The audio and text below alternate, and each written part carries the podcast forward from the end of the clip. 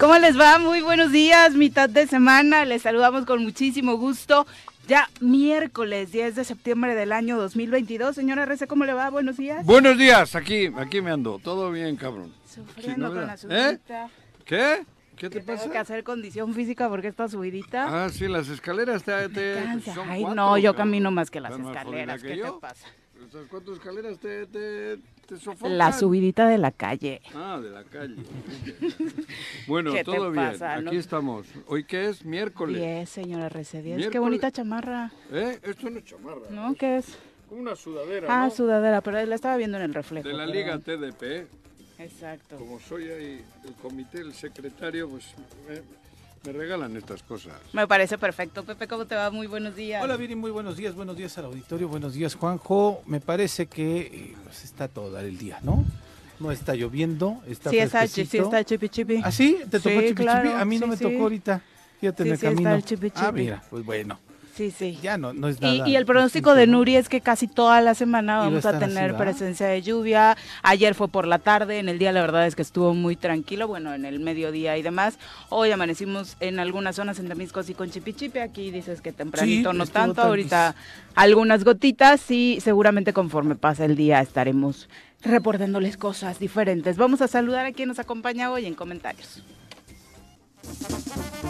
Directamente desde la Suiza morelense, llega cargado de pulque, barbacoa y quesadillas, el polémico diputado local de la 54 legislatura, Pepe Casas. Bienvenido.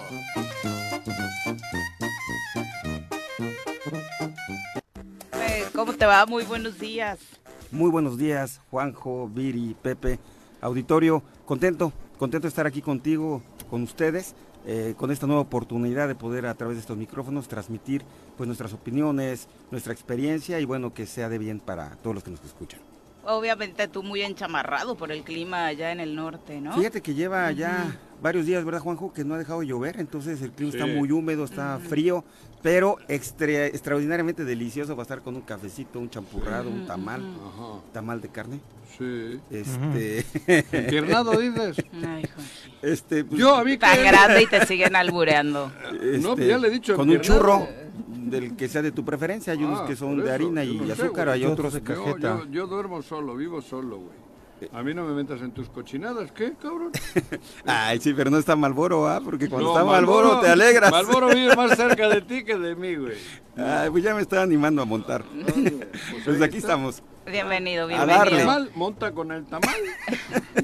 Bueno, por carne. supuesto, temas importantes. Justo este con el que cerrábamos ayer eh, causó mucha controversia esta declaración del presidente Andrés Manuel López Obrador en la mañanera respecto al cambio de opinión que tuvo en torno a la militarización en el país o a la presencia del ejército en las calles y ahora bajo esta propuesta de la Guardia Nacional adscrita a la Sedena, manteniendo, dice, su eh, calidad de civil, pero sí administrada por la Secretaría de la Defensa Nacional. Señala que no se esperaba encontrar el país tan descompuesto como se lo entregaron, según dijo ayer en la mañanera, en un tema que siguió durante el día causando mucho revuelo. Ya el PAL le lanzó un ultimátum al PRI diciéndole que se rompe la alianza si votan a favor de esta adscripción de la Guardia Nacional a la Sedena. Por otra parte, el PRI dividido, por un lado los diputados lanzando esta propuesta para ampliar la permanencia del ejército en las calles y por el otro hasta 2028, por cierto,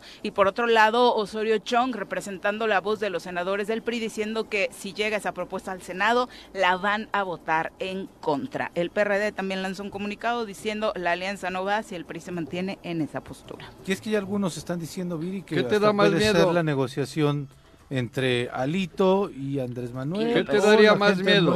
¿Que se militarice la Guardia Nacional A o que sí. Alito sea el presidente de la República? Ay, Ah, bueno, no bueno, le ah, alcanza bueno, para bueno, eso. Digo, pero- por ejemplo, es que le están haciendo de pedo pe- los de pero Una Alito. cosa no va con, pegada con la ¿Cómo otra. no? No, pues ¿Cómo no? el PRI no va a ¿Quién está queriendo mover nada. la política aquí? ¿Le has oído quién es Alito? Y Alito quiere Pero Alito está llegando a un acuerdo. Ya Laida Sansores mágicamente ya no sacó ningún audio este martes Pero pasado. ¿para qué le va a sacar? Más, ¿Para qué mágicamente quiere no- más ya ya no le van a seguir su juicio político porque ya presentó una este esta propuesta. No, por Una- eso, Es que no las malas lenguas, para, para tener el contexto, es que Alito está presentando a través de una diputada esta propuesta para ganar inmunidad ante el gobierno federal y que no, pues la propuesta de ampliar la presencia del ejército en las calles Ah. hasta 2028. Ah, está buscando Inmunidad. Sí. como los toros, O impunidad, No como usted esquina. quiera llamar. que no le hagan el juicio político. Por eso, pero a mí qué, Alito, Alito, Alito ya está más eh, malito que... Ah, no, pues. Alito está hundiendo al PRI cada vez más. ¿Qué tiene luego. el país hoy de...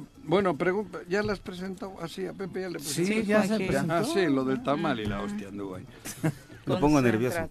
¿Cómo está el, el país? Jodido. Jodidísimo. En materia de seguridad. Peor de lo que me esperaba, dice López Obrador. Mucho peor de lo que se esperaba. Eh, ayer lo comentábamos aquí, antes de que eh, entrase la Lo dijeron al mismo tiempo, ya chequé. el- Fíjate, al mismo tiempo al fue. mismo tiempo lo estaban diciendo. mismo Fíjate, cabrón. Mm. Fíjate cómo tenemos La conexión. una conexión entre... eh, tú me dices con Malboro, lo mío es Andrés Manuel. no, pero en serio. Ahora resulta que los que han estado metiendo al ejército para todo y los que han hecho cosas feas con el ejército, ahora resulta que son los que quieren que no se militarice la Guardia Nacional. Es que esto es El mundo al revés. ¿eh? El PAN y una El parte PAN del PRI. Y una parte del PRI. Eso es lo más absurdo. Siempre que ha habido un pedo con el ejército, con, en todas esas cosas que ha habido terribles en México, siempre ha estado el PRI y posteriormente el PAN. Ellos han utilizado malamente al ejército. De acuerdo, Ellos. de acuerdo. Ahora que hay un problema gravísimo en el país, que no hay por dónde agarrarlo, ahora que quieren rectificar el camino del ejército, porque la prueba está que No desde de este gobierno, ¿eh? Yo te estoy no diciendo yo, luego sí. dices tú, el ejército ha tenido pedos hasta en lo de Ayotzinapa Sí. y ahora se quiere hacer justicia, incluso contra los mandos del ejército. Quieren lavar, o sea, rectificar el camino de la parte mala del ejército, que esa es la que, le la que utilizaban los que han estado 80 años en el poder. Me hace mucha gracia todo este escándalo de hoy. Hostia, al ejército ellos le han metido. Siempre han tenido relación los civiles del gobierno con los militares para hacer cosas raras y malas. Ahora que parece que rectifica incluso el ejército su parte negativa para poder atacar a esta chingadera que se vive en México, ahora resulta que salen los propios, los dignos. No, no militaricemos. Cabrón, si le han utilizado el ejército para desprestigiar el ejército y para des- desprestigiar a las Fuerzas Armadas, ellos. Yo- En esta- Perdón, ahí coincido mucho y no quisiera dejar pasar desacreditar al ejército. Independientemente de las cuestiones jurídicas, Juanjo, el ejército a mí lo que me ocupa es cómo vienen desacreditando porque es la última línea de defensa del país. No hablamos nada Bueno, más es la última línea de defensa del país contra el extranjero. Exacto. Que es un poco la teoría del ejército en el mundo Es entero. a lo que voy. Entonces, en el momento que tú al ejército lo tienes en las calles y sufre una desacreditación y entonces en la lucha con el narco comienza a, en algunas ocasiones a, ganar, en otras, en y otras asociarse. asociarse y en otras Lo- también a ridiculizarlo a través de videos que hemos visto de cómo los han sometido, me preocupa porque esta institución era la que le daba fortaleza, era una columna vertebral en seguridad Pero le daba fortaleza relativo, Pepe. Sí, ¿Cuándo pero- le ha dado? Ah, estaba desacreditado. Todo el- por eso hay un antimilitarismo. ¿Y quién era arriba del ejército? ¿Quién ha estado siempre? Solo les aplaudimos El- plan de el N3 presidente del en las contingencias Exacto, del clima. Claro. Es lo único que les aplaudimos. Claro, temblor, desafortunadamente, que- que hacer o inundaciones. temblor. darle nuevamente esa dignidad, esa fuerza al ejército, Ah. porque sabes qué, le estamos poniendo en la torre Sí. a todas nuestras instituciones, este Juanjo. bueno. Y entonces la, la ciudadanía no tiene a quién respetar, no tiene en quién refugiarse, en quién confiar, Y hoy, ante los altos índices de inseguridad ¿Quién en todos los niveles, un general o al Ángel Luna? ¿Cómo se llama? Genaro García Luna. Genaro García Es que no, Luna. no hay comparación. A ver, Pero- a ver pero ¿en qué momento, en qué hay. momento, en qué momento están reivindicando al ejército? ¿Cómo en qué no, momento? Eso ¿en qué lo- momento lo están es reivindicando? Lo están reivindicando. Están haciendo que nuestra Guardia Civil se pase al ejército. No, no se ¿En pase, qué la claro que la. Pero si ¿qué son es militares todos. O al revés, ¿Por el qué no- ejército toma ¿Por qué no te quejaste Que cuando... si porque siempre me he que quejado, están- Juan José. Todos los que están ver, en esos Juan- carros blancos Juan- que pone Guardia Nacional son militares. A ver, pero, ¿Por qué pero no la, la- esencia de Guardia Nacional era otra. La- La esencia de Sí, Guardia y del Nacional siempre ha sido otra. Por eso, eh, ¿Y ¿por por qué los juntas? hecho al ejército ¿Por qué los juntan? que le han hecho? ¿Por qué los juntan?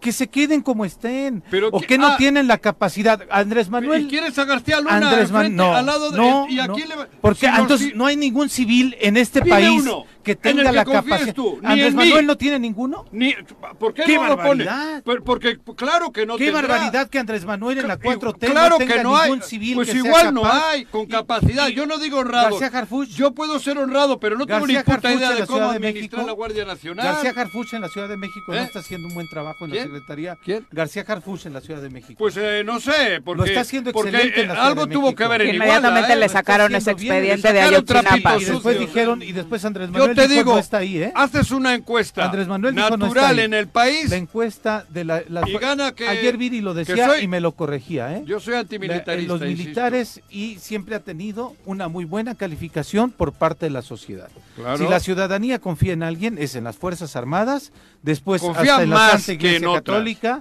y, y otras más, ¿no? Claro. Pero esas son como las instituciones intocables.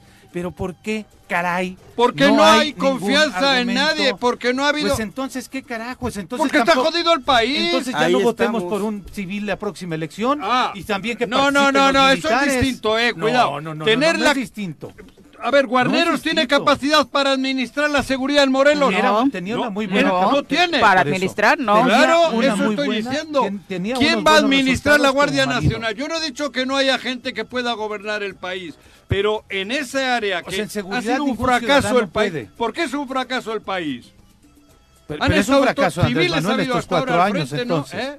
Entonces, la, la- la Guardia Nacional es un fracaso Andrés Manuel en estos cuatro La años. Guardia por eso Nacional, la está- sí, Policía claro. Federal La- y la la, Guardia Madre Nacional. Superiora. La Todo Guardia es un Nacional, fracaso entonces, es un si no fracaso de cambia. Andrés Manuel. En manos de los civiles que somos corruptos, En manos- está cabrón. y también los militares son corruptos. Por a ver, eso es el la anterior, menos mala, ha dicho. Es el la anterior menos secretario, mala. Juanjo, La menos el mala. anterior secretario de la defensa. Detenido en Estados Claro, Unidos y en liberado, Ayotzinapa, ¿por en, en- igual hay un pedo con ¿Y los militares. y aquí mataron a otro torturado en su cuarto. Claro que es así. Entonces, ¿cómo caray? Pero ¿Cómo? siempre ha sido bajo la administración de los civiles. Es que claro que tiene que ser así, la constitución así Claro, lo exige. eso. Cuando el ejército sale a las calles, quien tiene que estar ¿Por qué a está el ejército en la calle? Porque es el menos malo. No, Y te está Pero tampoco ha resuelto el problema, ¿eh? Tampoco ha resuelto el problema. O sea, en toda que- esta No, discusión, claro que no. o sea, pueden defender unos a los civiles, otros a los militares. El problema que tenemos los ciudadanos en las calles es que ninguno nos ha dado Eso, una respuesta. no, no, no, es que la- que ¿quién ha nos ha dado una el respuesta? Yo no he visto una las calles. disminución en Claro la que no, seguridad, eh, en la mismo. inseguridad en Desde este que salió el país. ejército a las calles No. se ha incrementado la violencia. Ah, sí, Desde que salió el ejército a las calles se ha incrementado Se ha incrementado violaciones por los civiles. Se ha incrementado la violación a los civiles. Derechos humanos. Curiosamente Este en este sexenio sobre este civiles, sobre este tema de las Pues violaciones a derechos militar, humanos, a eh, Andrés. Manuel López Obrador ayer compartía los datos, al igual que la Comisión de Derechos Humanos, respecto a que en este sexenio disminuyeron de manera considerable eh, las denuncias por violaciones a derechos humanos por parte de eh, el ejército. Estoy ¿no? diciendo que yo creo que lo primero que se está haciendo es dignificar y purificar el ejército para, para dar ese paso. Claro, A mí me llamaría la atención. que yo no estoy diciendo que no haya malos elementos el en el ejército. ejército no yo soy antimilitarista, no quiero saber nada con los ejércitos del mundo. Si el mundo estuviese como debe ser, social y cívicamente preparado para no necesitar ejércitos, para que nadie ataque a nadie. Lo curioso el es que yo es que no- insisto, estamos podridos los civiles. Lo que yo creo es, insisto, quien está más contento de que salga el ejército a las calles, quien está más contento de que la Guardia Nacional se vaya para el ejército, ¿Quién? es la derecha. Y no hablo de Acción ¿Cómo la Nacional. Claro, los grupos conservadores, ¿Por los qué? grupos que Pero quieren si han sido los que han tenido al ejército jodido ellos. No, ¿cuál jodido? Han ¿Cómo sido no? ¿Quién ha sido? ¿Por qué? Los que la los mala fama que tiene el ejército ha sido ver, bajo la no administración de ellos. Yo no estoy hablando de la derecha acción nacional. Estoy hablando Bueno, de empresariados. sí, joder. Estoy hablando de toda esa gente que comulga ver, con la eh, derecha. Ejércitos también hay en los países ahí- de izquierdas, Sí, ¿eh? Juanjo, pero prefieren tener. Y, la- y Lula no, de no, izquierda, digo Lula, ni también- Mandela quitó el ejército, ¿eh? No, qué bueno. Ah, Yo, quisiera Pero poner aquí en la mesa una- un tema más, ¿eh? Eh, improvisación. El tema de, de lo de la Guardia Nacional, la integración del ejército, eso, ¿Qué? es parte de un, debe ser parte de un camino, un paso más. Pero a mí lo que me llama la atención es la sobrerepresentación y, y el exceso de funciones que se le está dando al ejército. Se les están dando concesiones de obra, como es la del aeropuerto. Porque no confía a de- los civiles porque se chingan la lana. Sí, pero si el ejército no está otra. preparado para todo lo que está administrando, llámese obra pública, llámese la Cuidado. seguridad del país y todo, porque el ejército de origen tiene una civil, ¿eh? formación. El, el- el El ejército gobierno tiene una civil, for- cuidado. El gobierno tiene, el ejército tiene una formación Sí. y la formación del ejército es defender al país ante un ataque Sí, inminente sí, de sí, un pero enemigo. Tiene ingenieros, Ese es tiene médicos y tiene de todo. sí, pero eso tendría que darte costos más baratos en el pro- la proyección de obras. y ¿No les que está dando más barato qué? Pepe. No lo sé. Ah, bueno, pero No lo si sé. están dando Pero, números y qué dicen que hay bueno- ahorro por todos los lados. Qué bueno o que- mienten, ¿eh? Igual Qué mienten. bueno que se confía en el ejército ante los civiles que no están este, ¿Qué confiando. hemos hecho los Sin civiles? Le embargo, hemos dado en la torre al país. Sí, sin embargo, si el ejército Juanjo, no se encuentra escúchate. preparado para escucho. administrar todo esto, este, yo veo un grave riesgo que la institución pueda colapsar ante tanta, tanta este, responsabilidad, más allá que la primordial que con la que nació, que es defender al país. Ahora, yo no creo que vayamos a tener una, una. Pero si estoy de acuerdo en eso. La, la- la Yo no estela de la, que- la estela de la luz, ¿quién la hizo? Civiles. Sí, sí, Sí, no, no, es el ejemplo, el monumento a la corrupción de 80 años en el país. Bueno, la estela de la luz. ¿Quién Felipe- gobernaba? Felipe el. PAN. Está bien, Juanjo. A ver. ¿Tú crees voy. que si hubiese hecho eso un militar le hubiese sido tanto el fraude? No, pero además, ¿para qué lo hacían, no? Tanto, o sea, si hubiera habido, pero no mucho. Tanto, a ver, Juanjo, Tanto. yo lo que, lo que digo es, eh, en ese sentido, a ver, nuestro ejército, como bien dices, está constituido, Pepe, para una invasión, para la defensa nacional. Yo no creo que Sí, México claro. vaya a tener una invasión. Ni ahorita, No, ya estamos ni en largo. invadidos. No lo hemos tenido.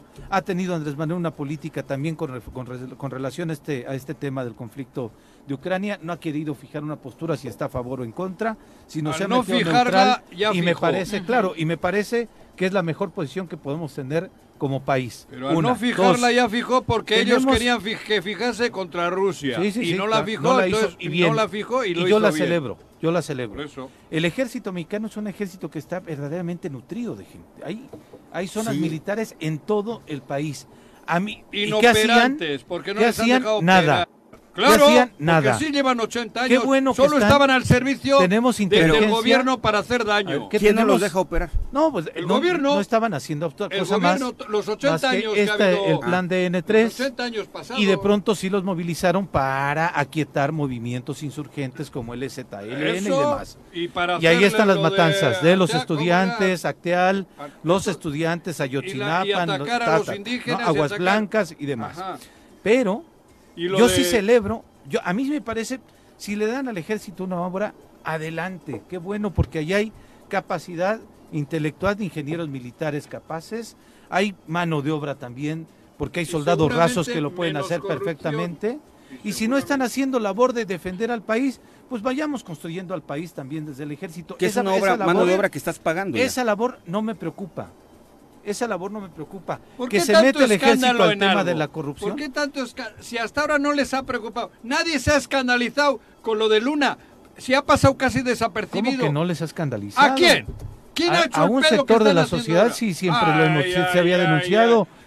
¿Tú sabes Siempre lo se que hizo García denunciado. Luna? A ver, lo ¿Tú sabes lo que Juanjo, hizo? Nosotros aquí- trajimos aquí a Anabel Ochoa a presentar esos libros aquí a Morelos Bueno, con. Ignacio Sárez Guape para denunciarlo. ¿Qué más hacemos? No, por eso. Vamos y No, encarcelamos si a García no Luna de como ti. De la sociedad en general, o sea, a esa conferencia, Ah, bueno. ¿cuántos fueron? Sí, no, claro, o sea, gente, Cabrón, ¿no? eso, eso es una tragedia. Hay que recordárselo a la Saber que gente. el segundo, el poderoso del gobierno, estaba metido hasta el culo en todo. Sí, y, y que, que no justamente- pase casi nada. Y que esa guerra del narco de Felipe Calderón era todos seleccionada. ustedes porque quiere que la Guardia Nacional la administre el ejército. Yo no joder. estoy de acuerdo. No, bueno, bueno, Nunca voy a estar de acuerdo. Bueno, y está siempre bien, preferiré está que sea una A ti persona hasta te civil. creo.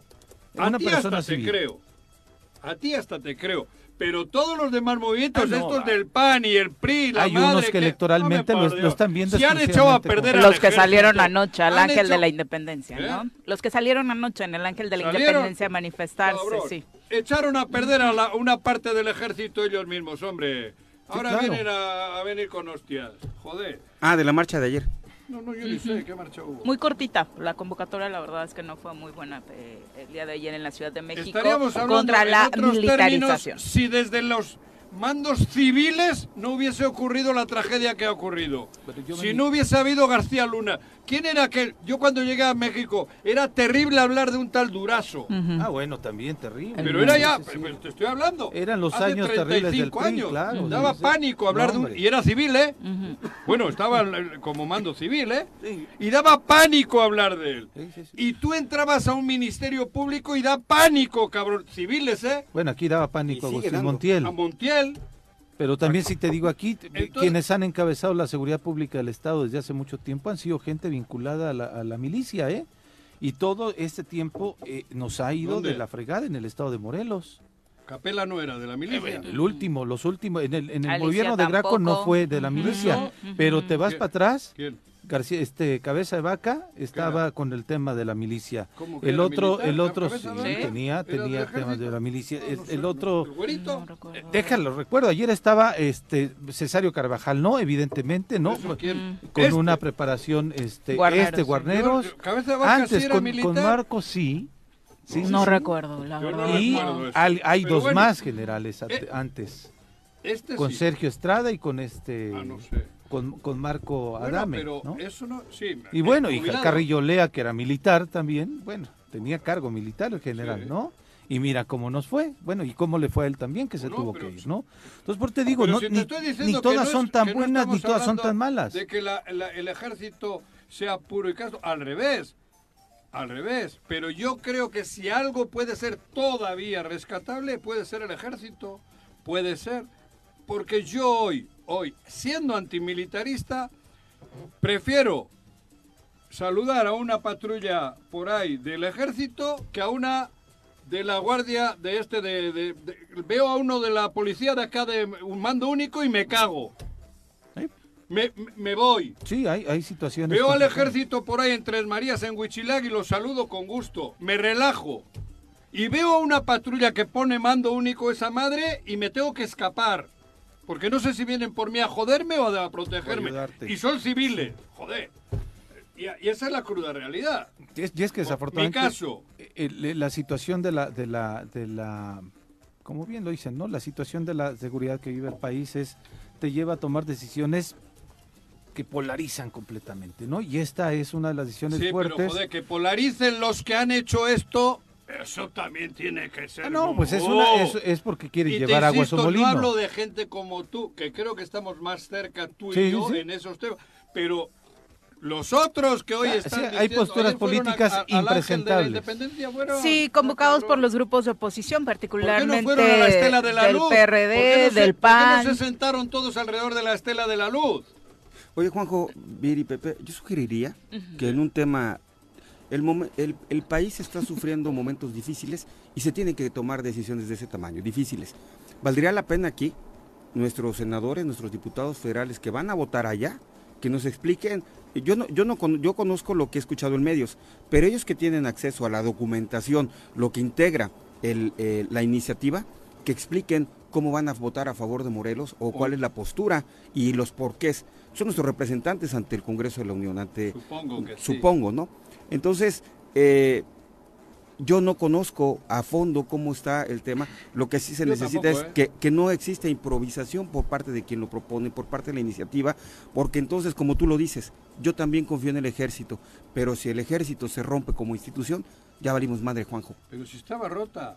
Sí, pero si no La busca la dignidad de- y en- ante esta eh, se vuelve a conformar, se nos pone un tema muy complicado. Bueno, por eso, joder, pero, pero complicado está, Pepe. Porque entonces esa confianza, yo también cuando veo en el crucero de Tres Marías una, una, una camioneta del ejército, me da tranquilidad. Ajá. Y coincido contigo. Y mando si único y luego con las participaciones que hemos tenido, pues obviamente no sabes si hasta te pueden cuadrar algún delito. Te estoy diciendo que yo Sí, le veo a la sí da pavor. Si Y sé que es del gobierno gente, de. Morelos una patrulla, yo me escapo. No les ni, ni les saludo.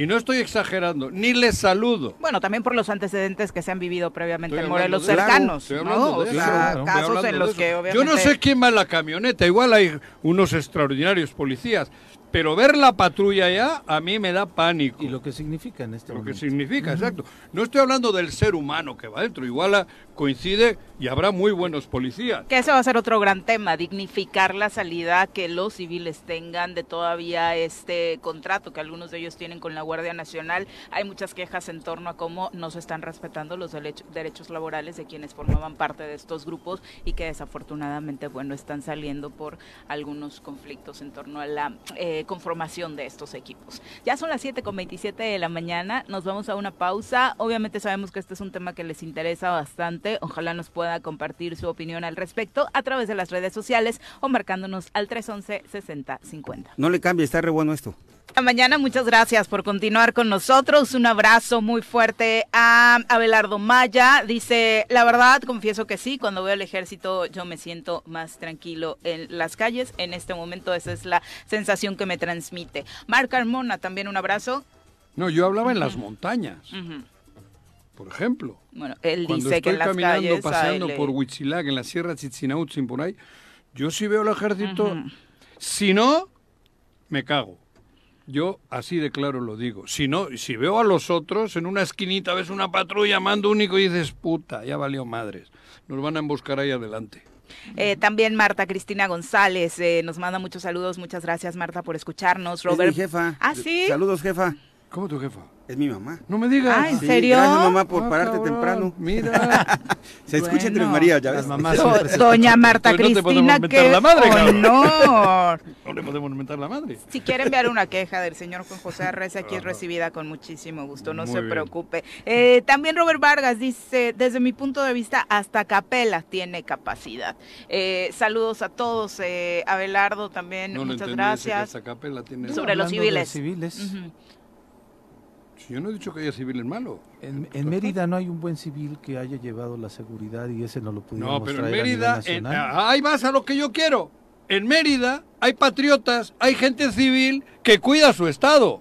Pues podría ser traernos Ah, uno de esos para es- todo el país y que se haga Pero el pedo es que en todo el país seguramente no encontrarás yucatecos como los vas a encontrar a, los de allá, cabrón. Joder, eso es lo que... El, el- el que ha dicho eso tiene mucha razón, cabrón.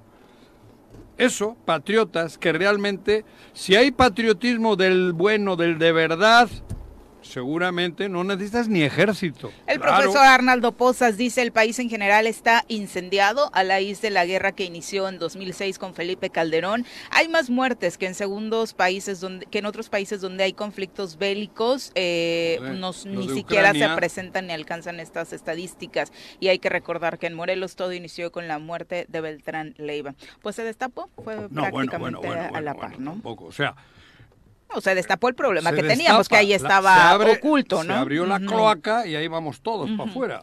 Y, y se mostró la, la- la Pero- fragilidad de nuestro sistema de seguridad en el Estado, caray. Claro. En el Estado de Morelos hablo. Abelardo. Maya también dice el tema de seguridad es un asunto muy delicado y se tiene que tomar con pinzas. Los mandos de seguridad en este momento están coludidos hasta las manitas y ese es un grave problema. Nosotros los ciudadanos necesitamos seguridad. Ustedes dicen que el ejército debe salvaguardar al país. El ejército tiene que salir a salvaguardar también a los ciudadanos, pero habría que preguntarnos a nosotros a quién vemos con más seguridad en las calles, a la policía o al ejército. Sería una gran encuesta. Javo Sotelo, Bueno, también un abrazo. Que quede claro. O sea, estamos hablando de que el, el mando de la Guardia Nacional sea el ejército. Que no estamos hablando que van a ponernos en cada esquina un soldado. No, nadie está hablando de un golpe de Estado. Están magnificando la cosa. Técnicamente lo que dice la propuesta es que la Guardia Nacional pasa a ser administrada Sí. por la Sedena. Eso. En ningún momento habla De que a- elementos del ejército van, Van a a tomar salir, otras bueno. funciones en nuestras calles. No. Javo Sotelo también dice, Juanjo, ¿Qué? no grites, de verdad llevo estresado la primera media hora del programa Joder, yo- eh, yo- con tanto yo grito. llevo- Eh, A ver, Yo me subí al barco Llevo también, estresado por lo menos cinco años, cabrón. Joder. Imagínate, si tú llevas media hora, yo llevo... ¿Cuánto lleva este cabrón? Digo, el señor gobernador. Cuatro y medio. Cuatro años. Por lo menos Tres llevo cuatro y Tres dos, y medio, seis años. Tres y medio. sí, Estresado. Qué Y contradictorio. además muy estresado. Qué contradictorio, dice Javo. Si el ejército lo ocupa la derecha, está mal. Pero si lo ocupa AMLO, está sensacional para ti, Juanjo. No, la ver, ver, realidad es que ver, no hay diferencia. Yo no he dicho que lo ocupe AMLO, y ¿eh? seguimos igual, Eh, lamentablemente. joder. Ojalá y las cosas mejoren, pero se necesita honestidad, lealtad, honradez y educación en este país para que realmente se logre el Pero viraje. si al ejército el que le ha utilizado es la derecha, hasta ahora. Hasta ahora ha sido... Ahora parece que el ejército puede tomar la iniciativa de ser autónomo. Hasta ahora ha estado al servicio de la derecha. Ha actuado y ha hecho mal al servicio de la derecha, Al- del al servicio de neoliberalismo, quien joder. el presidencialismo.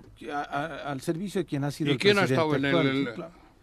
Ahora va a ser al servicio de Andrés Manuel. No, no de Andrés Manuel. Andrés el Manuel se va en dos años. Sí, pero ahorita lo va a servir como eso. Está, lo ha está reestructurando algo porque el país no lo van a ca- no lo vamos a arreglar en uno ni en dos años. Esto tiene que ser si todo se da como debería eh, desde la educación que no haya que, que- mira Estos valores que enumera, honestidad, cuando no tenga que ir un mexicano de esclavo a Estados Unidos seguramente ese año ya, ese momento ya ganamos hasta al narco. Sí, claro. Ese, ese va a ser la prueba. Cuando no tenga que ir un mexicano de esclavo a Estados Unidos a ganarse el pan con el sudor de su frente, entonces diremos México ya ganó. Y no hemos volteado a ver esa tragedia los últimos días. ¿eh? Las terribles lluvias han provocado muertos también en el río Bravo, muertos eh, que está poniendo de nueva cuenta México eh, con ciudadanos de este país que pretenden llegar del otro lado y que desafortunadamente no se encuentran hoy ni siquiera buenas condiciones climáticas para lograr hacerlo y ahí están perdiendo también la vida. Marco Vallejo, un abrazo. Hablamos los que vivimos Saludos, más o Marco. menos cómodos. Es que la tragedia de pronto parece ser que solo cuando un tráiler se queda varado y todos Cuando los días muchos. hay muertos, Eso. todos los días. Esta semana también, ahorita vamos a redondear el dato, 30, 50. y- y- pero la verdad es que a de la cuentagotas de esta semana ha sido Aquí discutiendo terrible. cosas Y, afortuna- y el- el- el- la tragedia del país es otra. Nosotros desde aquí no vivimos esa tragedia, ni queremos voltear a verla. Pero hay millones todavía, millones de mexicanos que ahora están pensando en irse a Estados Unidos. Y porque- Canadá. y, bueno, para, para afuera, Sí, sí, sí. para poder tener lo, lo esencial para vivir, para su familia. Ese es el verdadero drama, porque de ahí está fértil el camino para el narco y para todo lo demás, cabrón. Por eso lo histórico de los de las remesas. Claro. Que la gente se está yendo a otro lado. ¿no? Claro. Eh, también saludos para Patricia Delgado. Eh, vía telefónica nos marcó don Alfredo Núñez. Ya no griten tanto Sí, porque no podemos apreciar sus Asumo. puntos de vista y me parece que no es lo más saludable. Un saludo Pero hasta Jojutla. yo no puedo. Un abrazo hasta Jojutla. Asumo que me calenté yo también No, yo, no, yo no es que me caliento, yo estoy caliente, no, no, o sea, no me caliento. Muy estoy caliente, vivo en ese Ay, qué estado, presumidos. cabrón. No, pero que no es de sexo, güey. Vamos Ah, a ok. Otra vez entrevista. estás con el tamal en la mano. Todos en cabina y a nuestros amigos que ya nos escuchan. El municipio de Jutepec comenzó el ciclo escolar con el pie derecho y es que hizo entrega de 32.100 paquetes de útiles escolares para estudiantes de nivel básico en preescolar, primaria y secundaria de instituciones públicas. El presidente municipal, Rafael Reyes, definió esta acción como un acto humano que garantiza el acceso a la educación y apoya la economía de las familias. Vamos a conocer más de este y muchos temas en voz del propio alcalde. Rafa Reyes, bienvenido. Saludamos con muchísimo gusto a Rafa Reyes, presidente municipal de Jutepec. Rafa, ¿cómo te va? Muy buenos días. Buenos días, un abrazo para ti, Viri, a los Pepes, por supuesto, Gracias. a nuestro buen amigo Juanjo, abrazo, Pepe Casas, Pepe Montes. Hola. Les mando un saludo con todo mi aprecio gracias por la oportunidad. Al contrario, eh, un gusto saludarte y conocer de entrada este tema que tocaba el reportaje que te antecedía a la charla, Rafa, respecto a de dónde eh, obtiene Jutepec esta, esta posibilidad eh, de recursos para apoyar a los estudiantes que están regresando a clases. Pues mira, generando ahorros, no ha sido un tiempo para nada fácil. Vamos a cerrar el año en una condición muy, muy complicada, difícil financieramente. Hoy los municipios pues, nos encontramos prácticamente este, solos, gobernando. no hay condiciones, posibilidad de, de conseguir mayores recursos económicos, financieros, ni en México ni aquí. Entonces, vamos generando ahorros. Entiendo que esa es la dinámica de un nuevo régimen en donde los municipios, bueno, pues tienen eh, la obligación de ir generando ahorros que nos permita pues prestar este tipo de, de apoyos y de respaldos. Nosotros, bueno, pues decidimos como único municipio respaldar a todos los estudiantes de nivel básico, digamos primarias y secundarias y adicionalmente eh, lo que es el tema de jardín de niños. Eh, sé que en otros municipios se estuvieron distribuyendo algunos útiles, no en su totalidad. Esto no quiere decir que es una crítica, simplemente en un en un este promio, pues digo, la verdad es que es de un enorme orgullo. Además decirles, bueno, pues que para mí es la acción más importante que tenemos por varias razones. Tema número uno, pues porque seguimos fomentando, incentivando el tema de la educación, porque ayudamos a que la deserción escolar pues este cada vez baje más y entonces hay una buena oportunidad y posibilidad que los los niños, las niñas y los jóvenes, señoritas y, y chavos pues no dejen de estudiar. Por el otro lado apoyamos a la economía familiar y bueno, pues si nosotros sumamos todo eso, seguramente vamos a tener una buena cosecha hacia adelante que será de mujeres y de hombres exitosos, padres de familia preocupados, por supuesto, por la educación. No podemos seguir apostando solamente a tratar de, resolver los problemas a los hombres de 50, 55, 60 años, lo he dicho hasta cansancio. Mejor apostemos hoy a la, a la niñez y a la juventud y, y bueno, pues pensamos que si, si sembramos eso seguramente vamos a cosechar gente de éxito, gente responsable, gente que se preocupe pues siempre por, por el Estado, por nuestro municipio y por tratar de construir una comunidad cada vez mejor. Justo de eso hablábamos hace unos momentos, eh, Rafa, de la posibilidad de que a través de la educación se logren cambios importantes en el país. Eh, estos apoyos sin duda son relevantes en torno a la entrega de útiles, pero también las condiciones en las que por supuesto los niños regresan. Eh, ¿Se ha tenido cuidado precisamente de que la infraestructura del municipio mejore en las inmediaciones de las escuelas? Sí, vamos avanzando. Mira, el, nosotros entregamos útiles escolares durante el 2019. El 2020 pues ya no, se vino, digamos, la crisis más fuerte de la pandemia y tomamos la determinación de manera conjunta con autoridades educativas de nuestro municipio, todo lo, lo hablo a partir del tema del municipio de Jitepec, de no distribuir los útiles escolares y que los cuadernos que hubieran quedado, que digamos, del año pasado fueran los que utilizaron y traemos un proceso, digamos, digital este en donde los niños tienen que, que aprender a, a, partir de plataformas digitales. El, el, tercer año de gobierno volvimos a, a, distribuir útiles escolares. El primer año distribuimos, si no me recuerdo, 36, luego 34, ahora 32, y habría que revisar, bueno, pues ese, ese, esos números, ¿por qué van a la baja? Queremos considerar que es porque estos chavos dejaron de estudiar la secundaria y entraron a otro nivel educativo pero siempre con una enorme satisfacción. Creo que tenemos que abatir la decisión escolar, que es uno de los problemas más delicados que enfrentamos. Oye, Rafa, eh, ahora sí que en lo práctico, ¿qué, qué es lo que lleva el kit?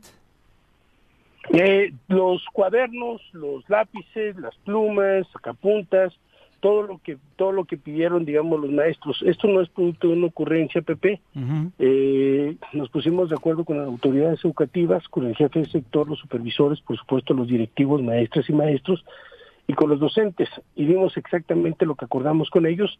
Adicionalmente tengo que decirlo de buena calidad, es decir, hoy no le tienen que echar saliva a los colores para que pinte. Ándale. Sí, me, me recordó eso, algo. Eso es con otro sacapunta. Oye. ay, ay, ay. Ay, Juan. Hoy andan, pero Que bueno. eso es. Oye, este, Rafa, eh, el apoyo escapó. evidentemente es principalmente para las escuelas públicas, ¿no? Para escuelas públicas sería muy complicado este, tratar de abarcar, por supuesto que me encantaría, pero tratamos de hacerlo, digamos, con la gente que, que la pasa en, la pasa mal financieramente. Los saldos de la pandemia aún no cobran, digamos, todos los todos los costos y, y sí vemos que las familias pues la van pasando muy mal, que es un, un tema complicado, difícil seguir enfrentando, digamos, este proceso de comprar útiles escolares, adicionalmente pues uniformes, y, y, y, creo que si nosotros vamos ayudando en aquellos sectores que tienen mayor marginalidad y que son más vulnerables, seguramente vamos a ir avanzando.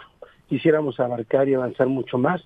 Lamentablemente las condiciones no nos dan para eso, pero pero lo que podamos hacer, lo que podamos construir adicionalmente, no, no solo distribuimos útiles escolares, sino le damos eh, mantenimiento preventivo y correctivo a todas las escuelas, a los 192 planteles educativos de todos los niveles que tenemos en nuestro municipio. Fíjate, Rafa, yo no, evidentemente de pedagogía no sé absolutamente nada, de psicología tal vez un poquito, pero el tema... Que no sabes de pedagogía, de, Botas, de, de pedagogía en la, de, de- de la, del Ah, aprendizaje, con de- de- relación al ah, aprendizaje. peda, creí que Sí, hablabas no, de no, no, de la otra sí, muy bien, tal Ah, vez hasta maestría. Profesional. Pero eh, lo que mencionaba era, eh, los niños, nuestra juventud, necesitan señales claras de que la sociedad les está tendiendo a la mano para poder pues enfocarse a lo que quisiéramos que se enfocaran, que es justamente desarrollar su vida desde el estudio, desde la capacitación y desde los demás.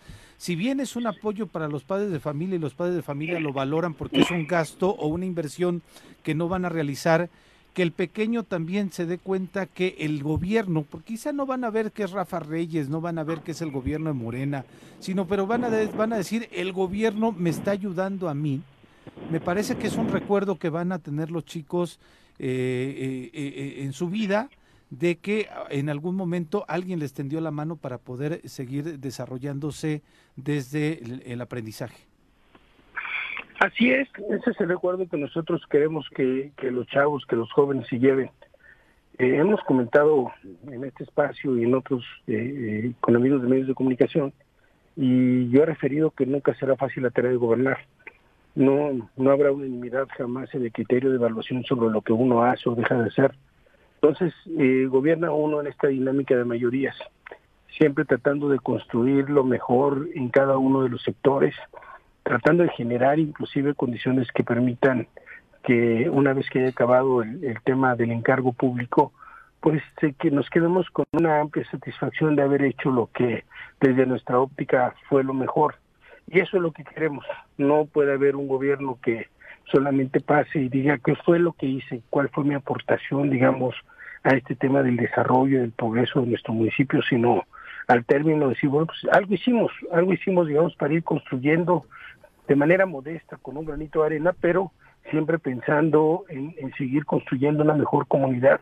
Necesitamos recobrar el tejido social, necesitamos que esta capacidad de asombro que hoy eh, cada vez se ha ido desvaneciendo, eh, la recuperemos por un lado y por el otro lado es importantísimo que recuperemos valores como el de la solidaridad, el de la vida en comunidad, entender que no somos uno solo, que no cada casa es una isla, sino que eh, estamos obligados a trabajar en conjunto por la comunidad, por construir una, una mejor estadía de vida. Nunca será sencillo y seguramente mucha mucha gente considerará, bueno, pues estamos en la dinámica del sálvese quien pueda y eso es lo que creo que tenemos que abatir y, y ayudamos con el tema de útiles escolares gratuitos de buena calidad, ayudamos dándole mantenimiento preventivo y correctivo a las escuelas, ayudamos haciendo obra de buena calidad con el poco recurso que tenemos, pues porque hoy no hay dinero, ayudamos tratando de bajar el tema del gasto corriente,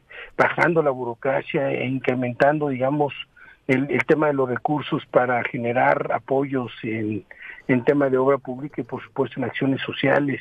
Apoyamos siempre tratando de generar condiciones que nos permitan prevenir los delitos, no solamente ir a combatirlos. Yo creo que no basta con policías que de por sí no tenemos los suficientes. No basta solamente con un tema de eh, con un tema discursivo, sino necesitamos mostrar siempre acciones concretas de qué es lo que estamos haciendo por y para la sociedad. Lo hemos discutido hasta el cansancio con mi coordinador de comunicación social, con Arturo Serrano, y siempre lo que tenemos que comunicar son las acciones y lo que hacemos en pro de la sociedad. El tema de ventitis y reuniones, pues la verdad es que a la gente no le importa, le importa quiere, la, la gente quiere saber de manera tangible qué es lo que estamos haciendo por ellos. Rafa, yo quisiera aquí hacer un paréntesis y reconocer, eh, conozco la administración pública, he participado en, muchos años y en muchas administraciones municipales.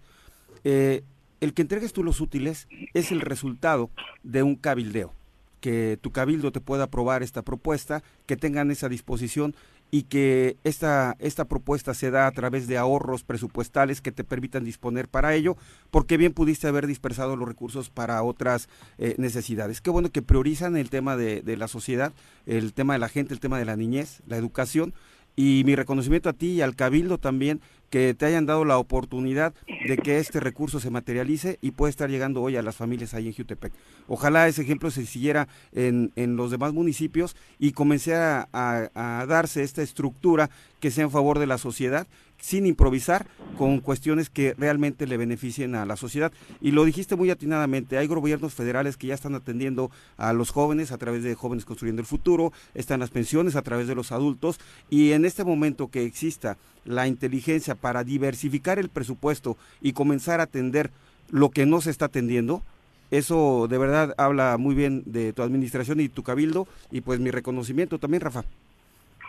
Te lo agradezco mucho, pero efectivamente no soy yo solo, somos un equipo, los funcionarios que me acompañan en el ejercicio de gobierno, las y los regidores, la síndico municipal, que entendimos todos que era momento de gobernar, entendemos que hay tiempos de gobernar y otros tiempos de hacer política, hoy estamos en la dinámica de gobernar, posteriormente seguramente habremos cada quien de, ubicarnos en una trinchera de, de orden político, partidista, ideológico, pero mientras tanto hay que gobernar, hay que sacar adelante. La tarea de gobierno nunca va a ser sencilla y hoy se antoja cada vez más complicada que nunca. Creo que si nosotros vamos avanzando y generando las condiciones para que todos entendamos cuál debe de ser la dinámica de gobierno, vamos a poder avanzar, Pepe. Entonces te lo agradezco muchísimo. Vamos a seguir trabajando todos los días hasta el último hasta el último momento que a mí me corresponde ser presidente municipal, en un momento muy complicado, porque hay que decirlo, muy complejo, financieramente difícil, y bueno, pues esperemos que este año eh, los diputados sí nos aprueben, digamos, nuestro paquete económico y que podamos contar con la devolución de ese 5% que le fue retirado a los ayuntamientos, que eh, no solamente institucionalmente nos pertenece, sino que moralmente es necesario para poder sacar adelante las administraciones municipales.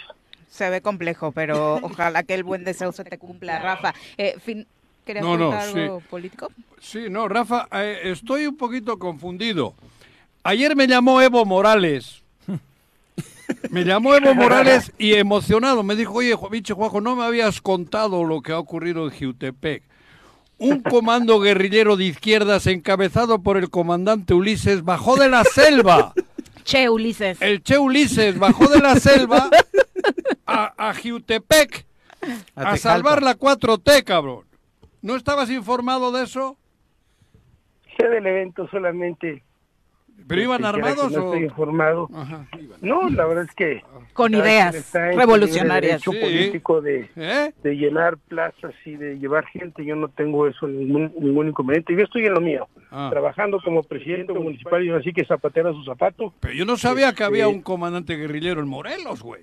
De izquierdas, de histórico. Revolucionario. Revolucionario. Tú tampoco sabías eso. Finalizamos.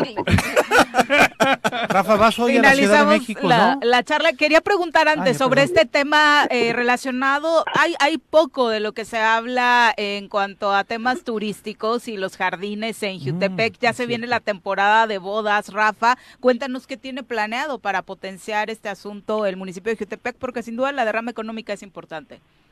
Bueno, primero, primero comentarle lo que decía Pepe, que si vamos a la Ciudad de México, no, fíjate que estamos en espera, seguramente la próxima semana tenemos nuestro encuentro que acordamos con el secretario de Gobernación y, y ahí, bueno, pues nos vamos a encontrar los alcaldes a, a tener un diálogo. Ya mandamos, digamos, un diagnóstico, cuando menos en el caso particular, de lo que está pasando en el, en el tema de Jutepec y cuáles son los requerimientos que, que necesitamos, un diagnóstico de la problemática y también de las necesidades. Respecto al tema de bodas, fíjate, nosotros somos un municipio que viernes y sábados tenemos eventos sociales de corte social muy importantes. Hay una derrama económica más o menos de 800 millones de pesos solamente en Jutepec, a partir del tema de los hoteles y por supuesto de los jardines para eventos de todos los niveles, para todos los bolsillos. Entonces estamos... Hasta Juanji se casó Para seguir incentivando... seguir incentivando, digamos, este tema de la, eh, de la, de las bodas, de los este, de, todo tipo de eventos sociales y a partir de ahí, bueno, pues también generando condiciones que nos permitan la próxima, las próximas semanas tener un encuentro con directivos y con propietarios de jardines, de eventos y hoteleros, de modo tal que esto este nos lleve a armar digamos un, un proyecto para para que en el Distrito Federal y los estados aledaños podamos tener una amplia publicidad y pedirle a la gente que venga y haga aquí sus eventos sociales. Tenemos un clima privilegiado, una vegetación increíble y todos los viernes tenemos encuentro con el secretario de Seguridad Pública, Protección Civil, etcétera. Y el objeto fundamental de todo esto, el objeto más importante es que, que podamos construir a partir de este momento y, y hacia adelante este, eh, digamos, este programa que nos permita difundir lo que tenemos, punto número uno, además mostrar las ofertas y adicionalmente generar condiciones que nos lleven a un solo objetivo, lograr que la sociedad nos voltee a ver con mucha simpatía como un polo de desarrollo. Sí, sin duda, porque regularmente decimos vamos a una fiesta, una boda, un evento a Cuernavaca, pero la realidad es que muchos de esos jardines a los que nos referimos están en Jutepec. Es correcto. Hay que hay que poner el nombre de Jutepec en grande, que es a mí lo que me interesa como alcalde de Jutepec. Claro. Muchas gracias, Rafa. Muy buenos días. Les mando un abrazo, Pepe, Juanjo, Viri, gracias por la oportunidad, un abrazo a la gente en el estudio y por supuesto también al auditorio. Buen Un día. abrazo. Muy buenos días. Oiga, yo quisiera, perdón, eh, hacer un paréntesis ahorita con lo que nos acaba de informar Rafa, lo que entregó. Eh, publicaron ayer en el portal del gobierno del estado una foto que les quiero compartir. Está Samuel Sotelo, está la secretaria de eh, administración, ¿no? Ajá. Y está una directora de una escuela indígena. Y suben una fotografía donde a mí, me- a mí me hace, me hace lastimoso, se me hace ofensivo, donde le están donando una computadora y viene una computadora, un CPU, una impresora y un regulador. Qué de verdad, lindos. de verdad, este. Eso. Un abrazo, Chihuahua. Costó más haber subido esto a las redes sociales y es ofensivo Pero que a las comunidades indígenas se les sigue lastimando de esta manera. Y no es broma, ¿eh? No, hombre. O sea, le están pagando a páginas que aparte- desconocemos. Pero, pero ¿de lo extraño es que no esté Víctor Mercado. ¡Ay, güey! Entonces, imagínate No, nada más. Igual y enciendes la compu y lo primero que Ah, sale es su pero- En lo- foto. en lo sí. personal, Reemplacamiento te pone. Me ha, me ha tocado con mucho cariño Sí. hacer donaciones a la gente y todo. Se me hace ofensivo, se me hace insultante sí. que las eh, eh, funcionarios de este nivel posen para una fotografía, para una donación, que sin embargo va a, va- Ah. va a servir, pero es ridícula. Hablando de eso. y en También te ¿O qué opina la gente? ¿Eh? En Jojutla, el que fue alcalde, Poncho. ahora que ve que Juan Ángel anda bien Pero y ya, habían- tal. ya, ya se habían sentado a pedir eso No, pero y ahora fue sin avisarle al alcalde. por eso no lo invitaron. va a arreglar una fuga. Desasolvar la- el el, drenaje. el- el drenaje y el héroe, ¿sabes quién es? Otro. El comandante Ponchito. Chepo, sub, ¿no? el sub. Este es subcomandante. Ponchito.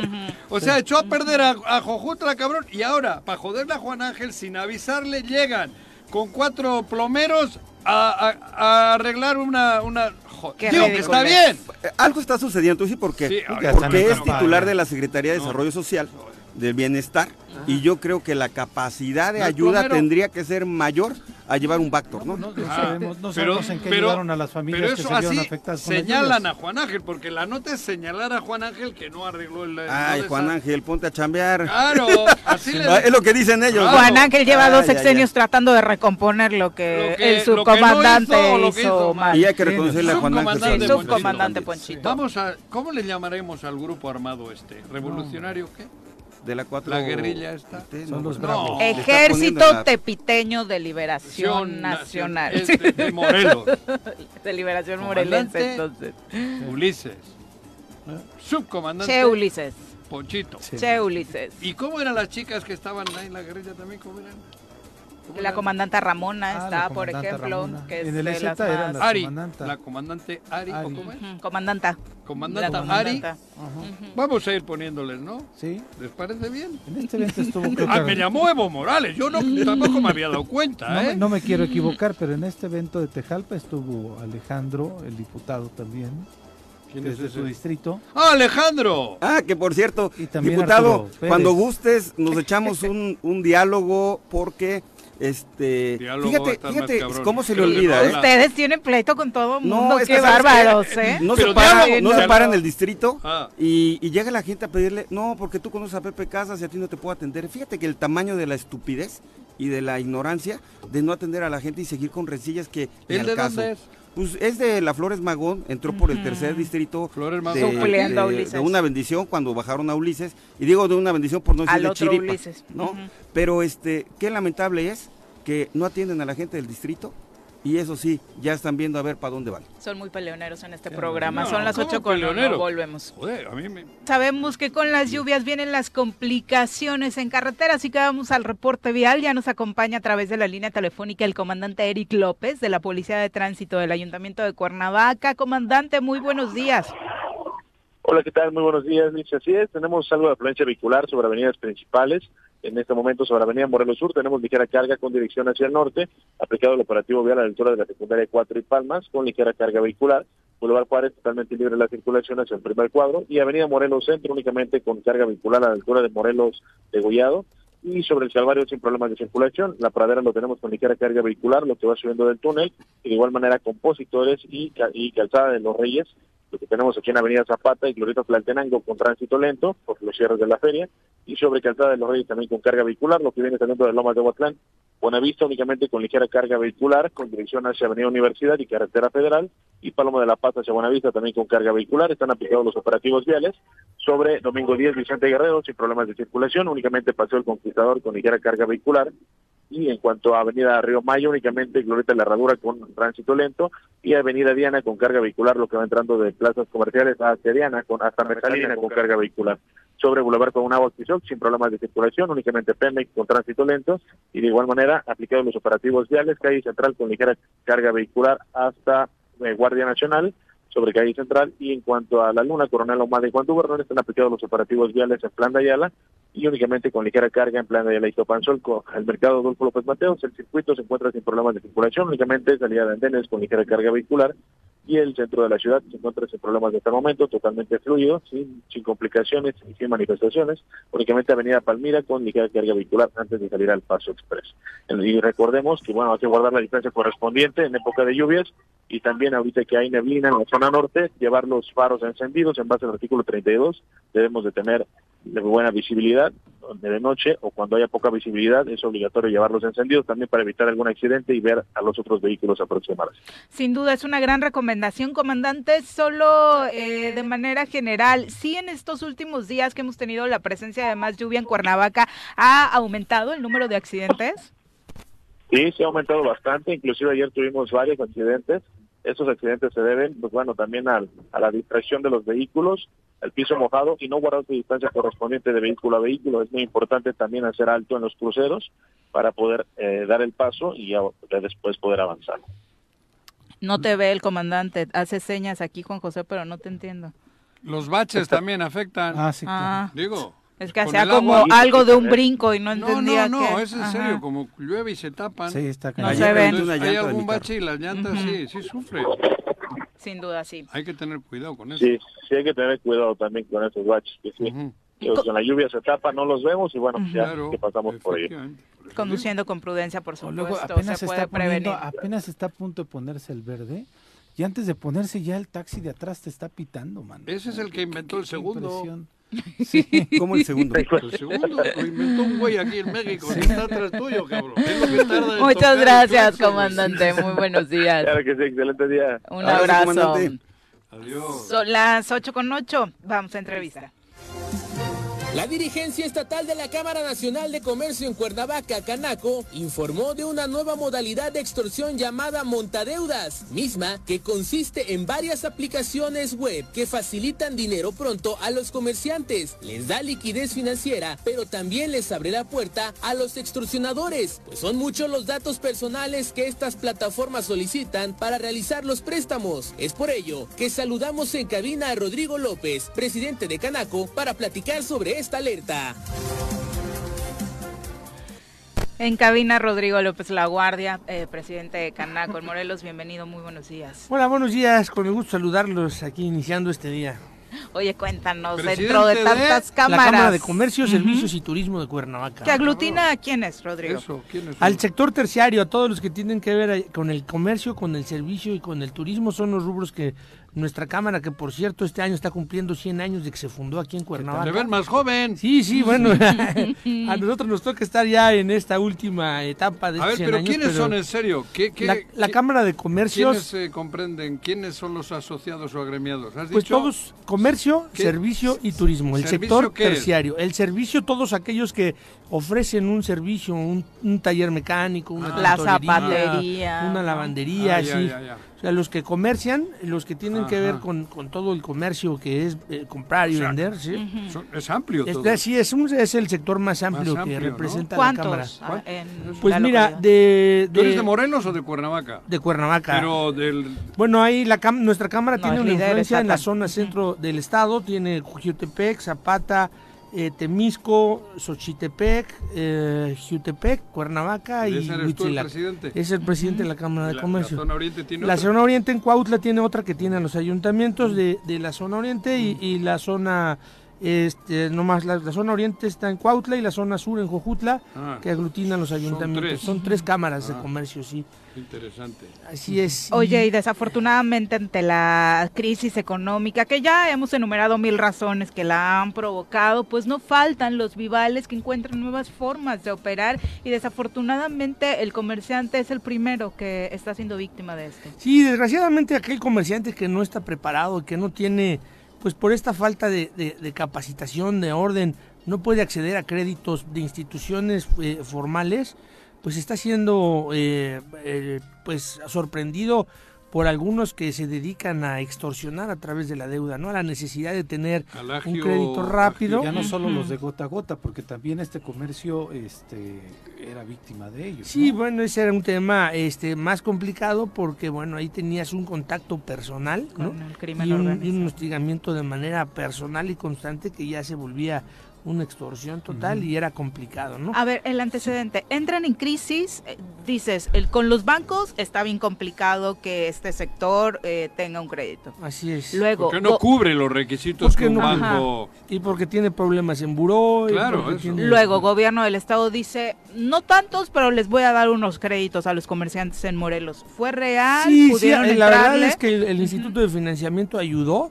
sin embargo también pues tenías que cumplir con ciertos lineamientos para acceder al crédito, ¿no? Entre ellos pues también el buró, ¿no? Entre ellos también que tuvieras que garantías, sí, un poquito más flexibles, pero tenías que tener porque bueno, pues al final es dinero que, que se tiene que cuidar, que, que regrese, ¿no? Y eso acortaba el número de comerciantes eso, que podían eso entrarle. limitaba Ujú. muchos aquellos que pues habían dejado de no tener orden, habían dejado de no tener este pues garantías y pues, la necesidad los obligaba su- supongo que es un número son grande. muchos sí así Claro. es una falta de cultura empresarial no de, Sí. de muchas cosas y, y bueno pues empezaron a existir bueno, primero este tema de gota a gota que fueron con los que más necesitaban y que bueno eh, tuvo su complicación y ahora con otras modalidades que, que son a través de aplicaciones. Tú bajas una aplicación que te ofrece otorgarte un crédito, llenas una serie de datos y pues de manera pronta te ofrecen desde 500 hasta 5 mil pesos que te los depositan en tu cuenta de manera inmediata Sin verle a la persona. sin absolutamente mayor requisito más que llenar un formulario. Ajá. Sin embargo, cuando tú llenas el en algunos formulario... casos les llega el dinero, en otros casos no. De Pues- pronto hay algunas eh, aplicaciones que no que no llegan a eso y Bueno, simplemente mandan los datos. es probable, nosotros que eh, eh, tenemos entendido que muchos sí les ha llegado ese recurso.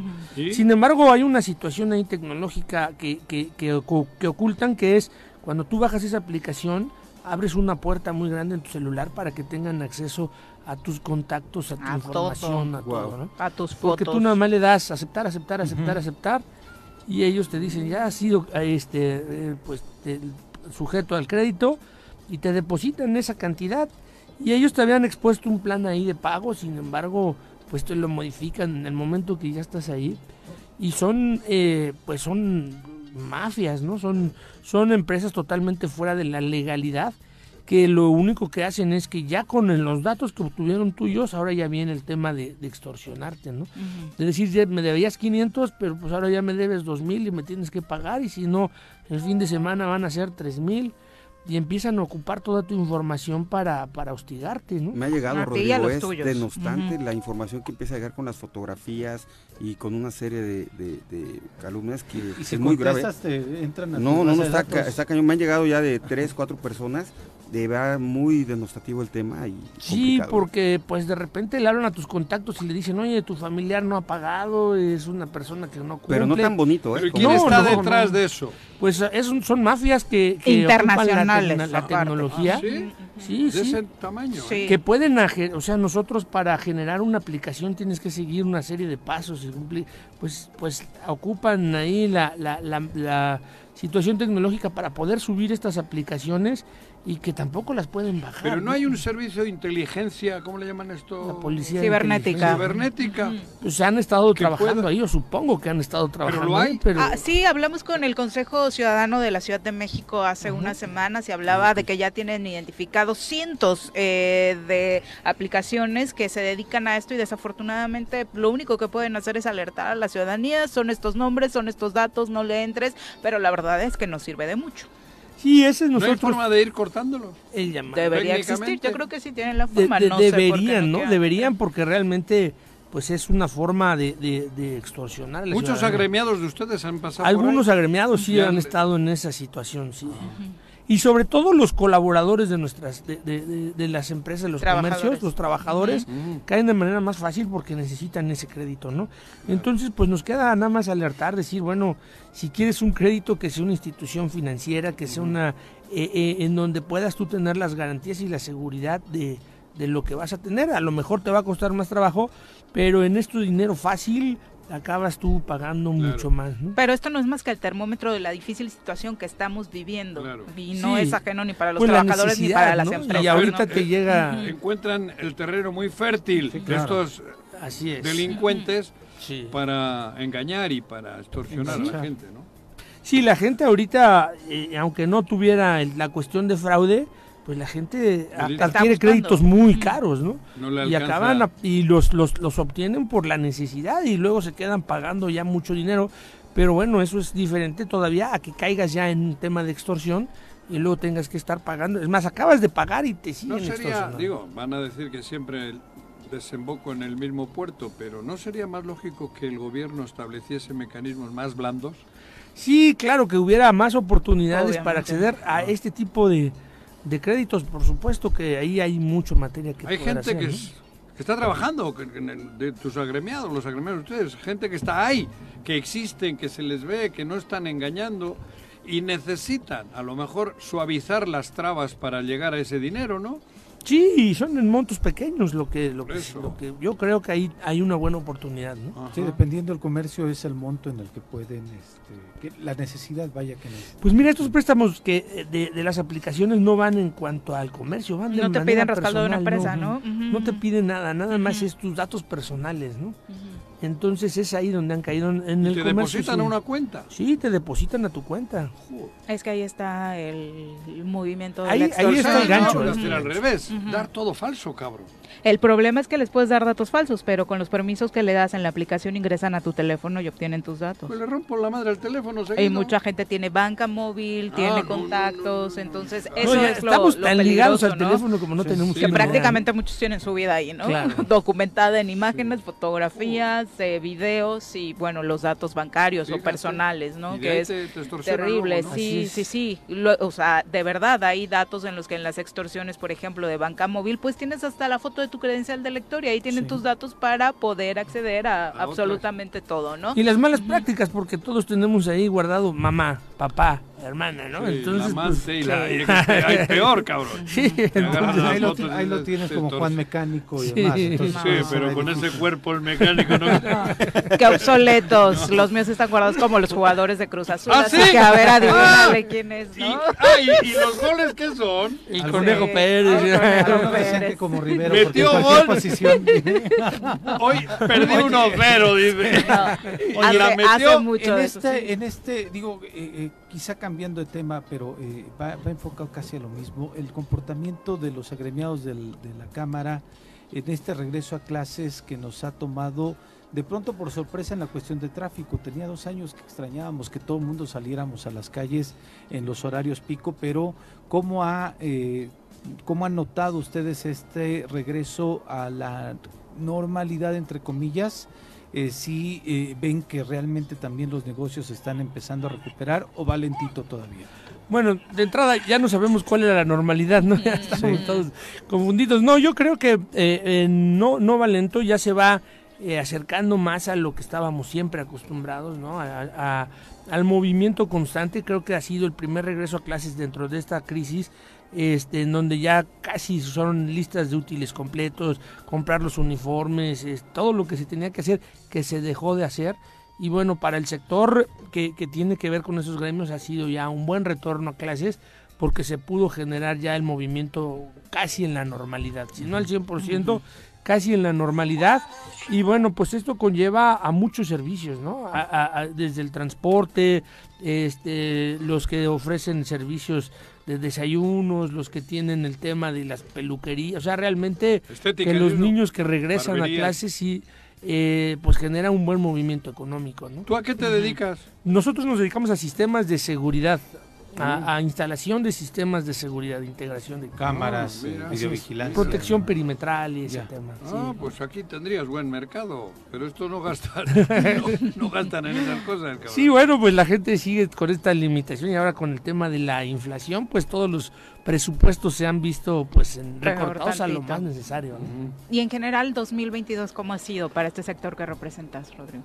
Pues mira, ha sido, pues sabemos que la, la mayor complicación fueron estos dos años en donde se La perdieron pandemia. tantos negocios. Pero el haber y se- tanta delincuencia y el haber este, esta psicosis, yo creo que eso, digo, no estoy, a- no quiero joder, pero a la, Sí. a la empresa, a, a ustedes les tiene que beneficiar. Sí, claro, pero, pero ¿sabes una pero no es mala onda, digo. No, no, ah, ah, no, no ha sido un sector tan, tan golpeado. Sin embargo, digo, ¿no? este Queremos también ha sido un sector que ha casa. crecido mucho en la informalidad, ¿no?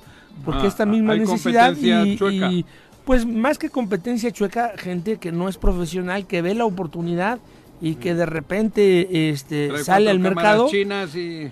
y, y bueno, pues es, es cuando vas a comprar un candado de tu casa. Si compras uno de tres pesos, pues te va a dar ese resultado, Claro. ¿no? Claro. Entonces Mejor ahí dejar hay, la puerta hay que buscar. ya para que no- que sí, claro. Eh, Acabas gastando más, ¿no? Entonces siempre hay que buscar, eh, nosotros decimos desde la Cámara, pues al comercio formal, al que te da garantía, al que lo puedes encontrar, al que... Entonces eh, eh, ahí será una buena inversión.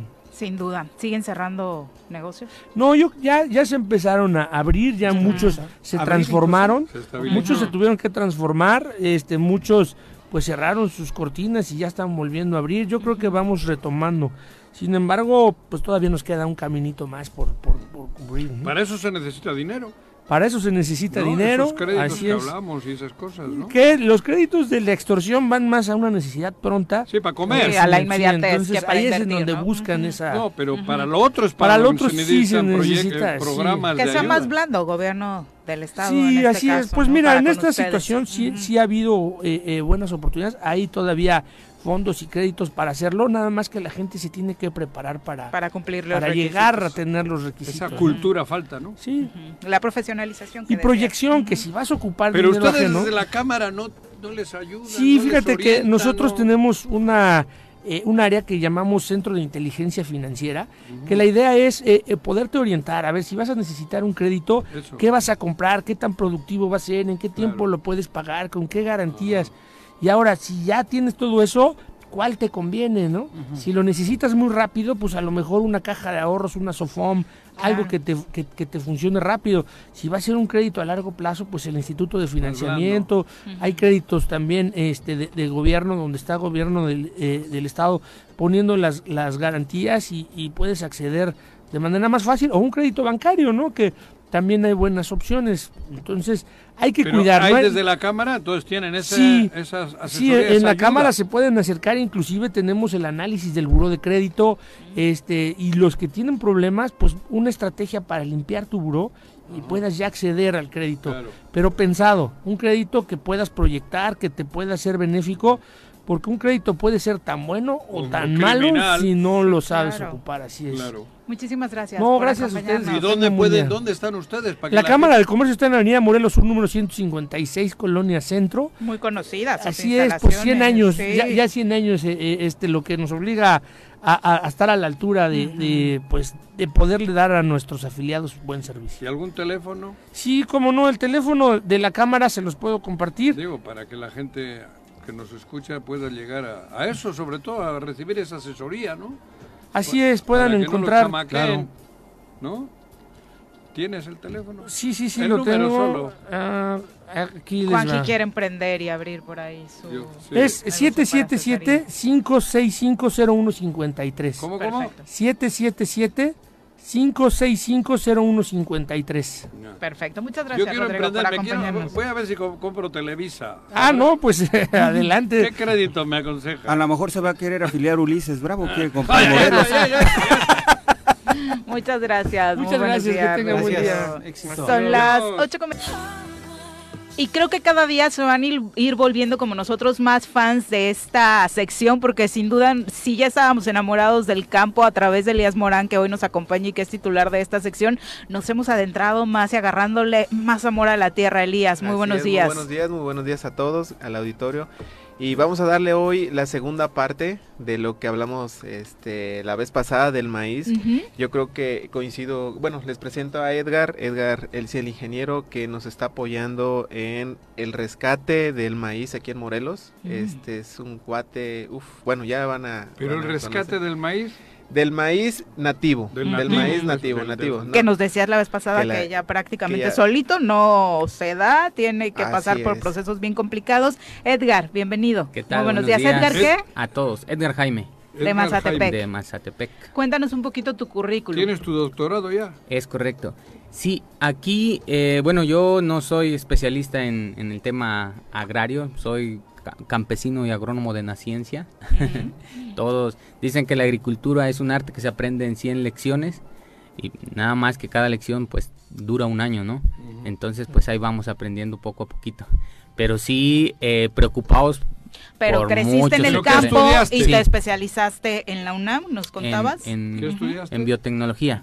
Es correcto, sí. Ah. Es una maestría en agronomía también y pues el el interés y la oportunidad además creo que está en el campo. Entonces, eh, sí, todo mi esfuerzo está dirigido en temas agrícolas y pecuarios, que si nos invitan... Este lo- lo maíz que tenemos seguir- aquí ir- es el ir manejando. que hace mil años se cultivaba o salía. Sí, mire, Porque el maíz fue para Europa de aquí, ¿no? es correcto, para el Sí, mundo. para el mundo, bueno, sí, pero... Hoy este granito, este granito de maíz mueve literalmente al mundo. Es el cereal más cultivado y pues el cereal eh, que más se consume en ¿Esta el mundo. ¿no? mazorca de qué es? Sí, es un maíz blanco nativo de la región del, del, del río Balsas, que precisamente se presume que es la región en donde eh, se literalmente se creó el maíz. Mira. Porque quiero presumirles que en el mundo los cereales que, que alimentan al mundo, que fue en el Asia el arroz, fue arroz desde siempre, se crió como arroz. Sí, sí. En el África, que fue, fue el sorgo, el cereal que alimentó a los africanos, pues el sorgo fue, fue sorgo desde siempre. Nació. En Europa el trigo fue trigo, pero el maíz eh, aquí en las Américas eh, no siempre fue como lo conocemos. Esto es el resultado de una manipulación genética que Ah, nuestros ¿sí? antepasados hicieron. De los antepasados. Wow. Sí, sí, sí. Hace seis, diez mil años No empezaron a hacer las cruzas con, con el an- ancestro del maíz, que es el famoso teocintle. ¿Cómo fue, eh, brevemente? Sí, les digo que, que es- se reconoce en, en todo el mundo que la región del Balsas, que es en donde estamos nosotros, nuestra. entre Morelos y, y Guerrero, Guerrero. eh, nuestros antepasados empezaron a hacer cruzas con, con los teocintles, que es ¿Con literal, que es literal cruzas con polen. De hecho, Ah, este, eso ya es. este es un pistilo en donde el Los polen, que la- conocemos la como los macho- cabellitos sí, de la flor la macho. Los fecunda. A ver, a ver, a ver. y La- hay macho está y el hembra ahí. gilote, sí, el maíz tiene dos flores, tiene flor mach- masculina y, y Y femenina. femenina. Mira. Entonces, la, la masculina es la espiga que sale hasta arriba, que tira el polen y que penetra al, al pestilito y que cada polencito Mira. está conectado y, y genera un grano. Cada uno de estos un grano, ¿no? Entonces, ¿quién se iba a imaginar que también había sexo acá en, el- en la mazorca, cabrón? sí, de hecho el sexo es la es la, es La base de la vida. clave de la Sí. evolución de la vida. Uno que es medio güey, no se imaginaba que... Entonces, eso es de presumir, ¿no? Que, en- que es, somos el centro de origen del maíz y que en la región en donde nos desenvolvemos se iniciaron los trabajos de genética, de ingeniería genética para este obtener esta especie que el Más que- rendimiento con la misma calidad. Sí y más que nada eh, los la calidad del alimento. Sí saben que este alimento pues es la base de nuestra dieta Claro. y de Maíz. muchos y de muchos países ahora y que hoy en esta crisis alimentaria más que nunca tenemos que, que- que fortalecer pues este sí, pero ya nos este- han metido el otro... El transgénico. transgénico. Que es, Es correcto. que es el enemigo para de, todo esto que estás hablando, ¿no? Es correcto, aunque en México hay leyes que no permiten el cultivo del, del, del Entre tra- comillas, no, entre comillas. Pero Para- aquí para dices allá que voy. ya está el transgénico. No sé, Claro. Sí, sí, sí, la o sea, semana. ya Sí, es correcto. Entonces, lo que tenemos, lo que tenemos que hacer es buscar alternativas para darle un valor agregado a nuestro, a nuestro producto. No podemos quedarnos eh, solamente en una postura en donde negativa, sino tenemos que dar propuestas de Como desarrollo. luchar con... Sí, ¿Qué hay que hacer? es correcto. O sea, el, el- el explicar el por qué es mejor, cuáles son sus características, cuáles son sus ventajas. Y creo que hoy en esta crisis ¿Y el rendimiento también es el mismo? eh, el este- rendimiento depende del manejo. Eh, un híbrido siempre va a tener ciertas ventajas porque eh, tiene la mejor parte de- del padre y de la madre y entonces este pues te generan ya sea más resistencia, ya sea más peso, más vigor, mayor tamaño, etcétera, etcétera. Pero las variedades conservan eh, la gran virtud y es en donde está la riqueza, que es la riqueza genética del maíz, que fueron hechas, creadas para cada región y hoy en día seguramente saben ustedes que tenemos más de 160 variedades de maíz y que son tan desde lo más común hasta lo más raro que podamos imaginar. Nos daba un Tenemos- contexto, Elías, la semana pasada respecto a que de acuerdo al estado en el que se encontraba, el maíz tenía propiedades Para es esa correcto. gente. a- para- alimentarias para nutrirnos mejor. Increíble, ¿no? Es decir, si, si a una gente, por ejemplo, en el Estado de México tenían una deficiencia de, de hierro, por decir algo, el maíz que se crió en aquella zona Tenía más hierro. tenía más hierro para satisfacer las necesidades nutrimentales de Y esa así con los diferentes minerales. Es correcto. Y entonces, cuando a ti te gusta algo, algún alimento, es porque te hace, o es un El gusto adquirido, lo- o el el cuerpo cuerpo, cuerpo lo pide. Lo, lo pide, ¿no? ¿no? Entonces, pues literalmente el maíz junto con el hombre se, se criaron, ¿no? Y van de la mano. El maíz por sí solo no puede crecer, no sobrevive, necesita de la, de la ayuda o de la mano del hombre. Desafortunadamente, las biotecnologías hoy en día buscando, este, pues, Acaparar, acaparar, negocios, poder, exacto. dinero. Negocios, no lo quise decir así. Yo, dinero. Literalmente se ha convertido en un negocio el tema genético en el cual los transgénicos sí están atentando contra la seguridad alimentaria de- del país. Y es, es un debate en el tema científico, lo- los transgénicos, el, el tema de la salud. Estamos jugando a ser naturaleza, no quiero decir Dios, pero que no sabemos qué pueda pasar el día de mañana, que un gen se manifieste en alguna otra Como planta y se hagan resistentes Claro. a, a algo que no, no esperamos. Eh, estamos jugando o estamos eh, apostando mucho a, a equivocarnos porque es eh, la pu- una probabilidad muy alta y que puede tener consecuencias devastadoras, ¿no? Imagínense acabar con toda la, la diversidad genética de nuestros maíces Que así allá vamos. que, que tenemos y que afortunadamente todavía hay guardianes de eso, de esto, porque son guardianes, es gente que a pesar de que eh, hubo jornadas, por ejemplo, en los años 90, Guardianes hablas de seres humanos seres que cuidan. Que cuidan Que- que y que le hablan y que lo trabajan con un amor con un amor extraordinario Tú. sí, Sí. yo Sí, yo sí conservo este mis mis variedades mis semillas Pero quien hace eso a veces parece locura, brujería, hablarle al maíz y pedirle que, que conserve su origen. eh. mira fue una estrategia yo no quiero pensar que fue Ajá. ingenuo en los años 94 ya saben quién anduvo por ahí en los 90 Charlie. este a- agarraban No, y, ay, y- le vas a echar la culpa a Carlos Salinas de Gortari de esta cosa. No, güey, sí. El orejón. fíjate ¿Ah, sí? Es que fue tan perverso el cabrón. En aquel tiempo, no, es que ¿Qué pasó, Edgar? fue un A visionario. Llegaban a las comunidades más, más lejanas y les decían, oye, cabrón, te cambio, dame dos kilos de tu maíz criollo que tú siembras y te voy a dar una bolsa de 20 kilos de un maíz híbrido que, que, vas, que te va a producir más. Y pues muchos cayeron. vas a ganar más. Y fue- cambiaron y ahí fue eh, oro por espejito. Ah. Y si ellos se quedaron con, con, con la, con la riqueza genética de donde sacaron después variedades, etcétera, Ajá. etcétera. Lo que Monsanto, ¿no? Que es no Monsanto dijeron- realmente se está... Daban el oro por espejito. Pero que era, que era la, la- la empresa mexicana, supuestamente. Lo que no le dijeron a los productores campesinos es de que sí, cabrón, te lo regalaban, pero si querías sembrar, tenías que volver a comprar semilla. Claro. Y ya no te la iban a regalar, te la iban a poner a un precio. Ajá. Y cuando ya no supieras sembrar nada, este que no fuese ese maíz, te iban a poner el precio que, que sea. Hoy tenemos eh, costales de maíz que se ocupan para una hectárea que te cuestan 7 mil pesos, pues vaya. Cuando eh, producir un maíz nativo, que es el de la zona Hay una sur película en el de- Estados maíz. Unidos que de- habla de todo esto, de que el granjero que guardaba su maíz y vino la empresa multinacional a decirle que. Exactamente. vi esa película relacionada con esto que Sí, habla sí, sí. en Estados Unidos. Es, verídico, es verdad. Es verídico. ¿Qué está pasando en Morelos? ¿Qué maíz consumimos? En, en Morelos tenemos una crisis, eh, una crisis agrícola por No hablábamos primero. del gobierno, cabrón, del maíz. Sí, es que es tan, tan grande, tan, tan apasionante este tema. Termino con esto. Entonces, eh, hoy los guardianes, eh, las zonas rurales, las, las comunidades más alejadas, más, más ingenuas o ignorantes, como le queramos llamar, fueron capaces... O más sabias. También entre comillas, ¿no? Sí.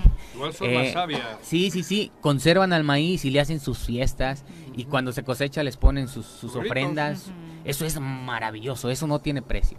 Entonces ellos saben que esta mazorca tú la siembras y le puede, este granito de maíz le puede dar de comer a tus hijos y a los hijos de tus hijos y a los hijos de tus hijos de tus hijos, si lo sabemos cuidar. Entonces, teniendo maíz, teniendo frijol y chile, con eso podemos sobrevivir 10 mil años. Entonces, el valor intrínseco de este, de este producto es básicamente de identidad cultural y claro, por supuesto, alimentario, ¿no? Porque sin maíz no hay país y sin, sin tortillas, pues no, no hay alimento, pues.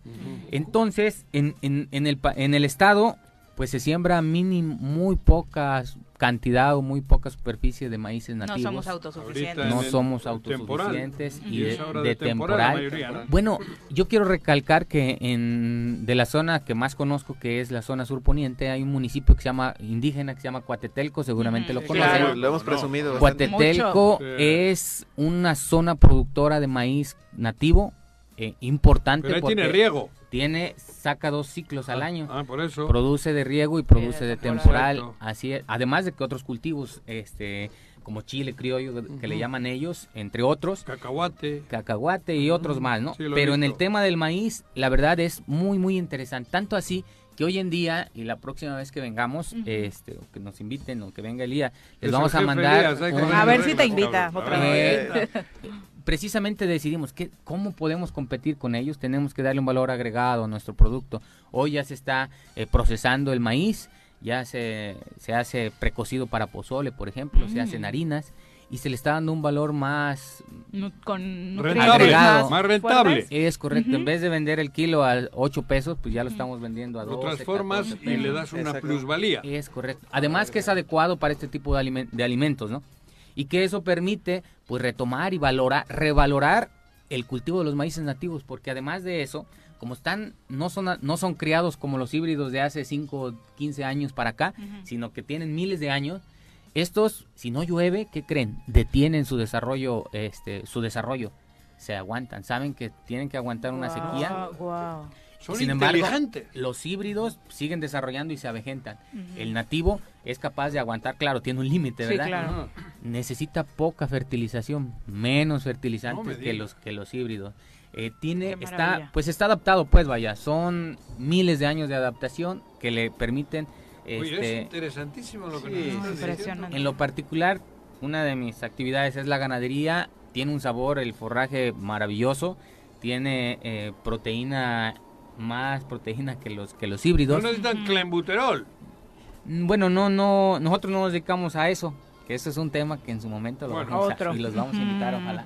Sí, porque sí, sí. estamos innovando en ese tema también, pero una innovación a nivel muy, muy, muy fuerte, ¿no? Bueno, pero la- Entonces, en ese sentido, el, el maíz, pues a mí me ha dado la oportunidad de reducir mis costos, el maíz nativo, con, con rendimientos estándares, eh, pues gastando menos y además garantizando que pues, es, una, es, un, es una línea de maíz pues que estoy conservando mi cultura, que me siento orgulloso de, de cultivarlo, claro, mi identidad, identidad. y que además pues la, la, la salubridad este, y la bioseguridad de lo que hacemos pues es, es garantía, ¿no? ¿Esto solo está sucediendo en Coatetelco o hay otros eh, experimentos en el estado donde se conserva el maíz originario? Sí, en las regiones indígenas principalmente es donde más, por ejemplo, en Tetlama, en Cuentepec, que son comunidades de Temisco, este, en la región de los Altos también se conservan Pero tú eres de variedades. Mazatepec. Yo soy de Mazatepec. En Mazatepec también algunos cultivamos este, maíces nativos, de- incluso de colores, para darse un gusto personal, comerse Las una tortilla de negras, sí. negra. Yo tengo algunas variedades amarillas y que, pues eso te digo, de entrada te hace un- una reducción de costo de producción por el costo de la semilla, ¿no? En vez de pagar 3 mil a 7 mil pesos por un saco de semilla para una hectárea, pues no te cuesta más que hacer el trabajo de, de escoger tu, tu semilla. Tú mismo. Sí, sí, sí, es correcto. Guardarla y pues volverla a reproducir. ¿Cómo se guarda? ¿Cómo, se, ¿Cómo aguanta de un año al otro? Digo, ¿cómo se conserva? Claro, ¿Cómo- hoy en día eh, ya no tenemos los cuescomates, que era la mejor de las Ah, técnicas para evitar que se te que se te engorgojeara o se Ajá. te picara como lo Señores conocemos. políticos, para eso servían estas cositas Sí, que regalan en las visitas oficiales, Para que sepa, ¿no? Le dieron al presidente del gobierno vasco. Y no le supieron explicar qué era. No. No, De verdad, madre y no de sabía. verdad. Sí. Adame supo.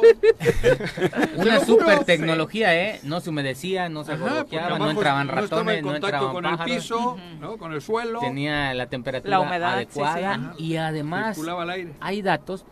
Quiero que decirles pues que cualquier planta, incluso el maíz, que es de la planta, creo yo, o me atrevo a decir más domesticada del mundo, genera ciertas toxinas por, pues, de defensa, ¿no? Pues, Claro. Yo no quiero que me coma nadie, pues produzco Claro, aflotoxinas. para los que es ratones esta y para parte. todos, ¿no? Sí, entonces hoy con las tecnologías que tienen los gringos o cualquier país europeo, el maíz sigue creando aflotoxinas.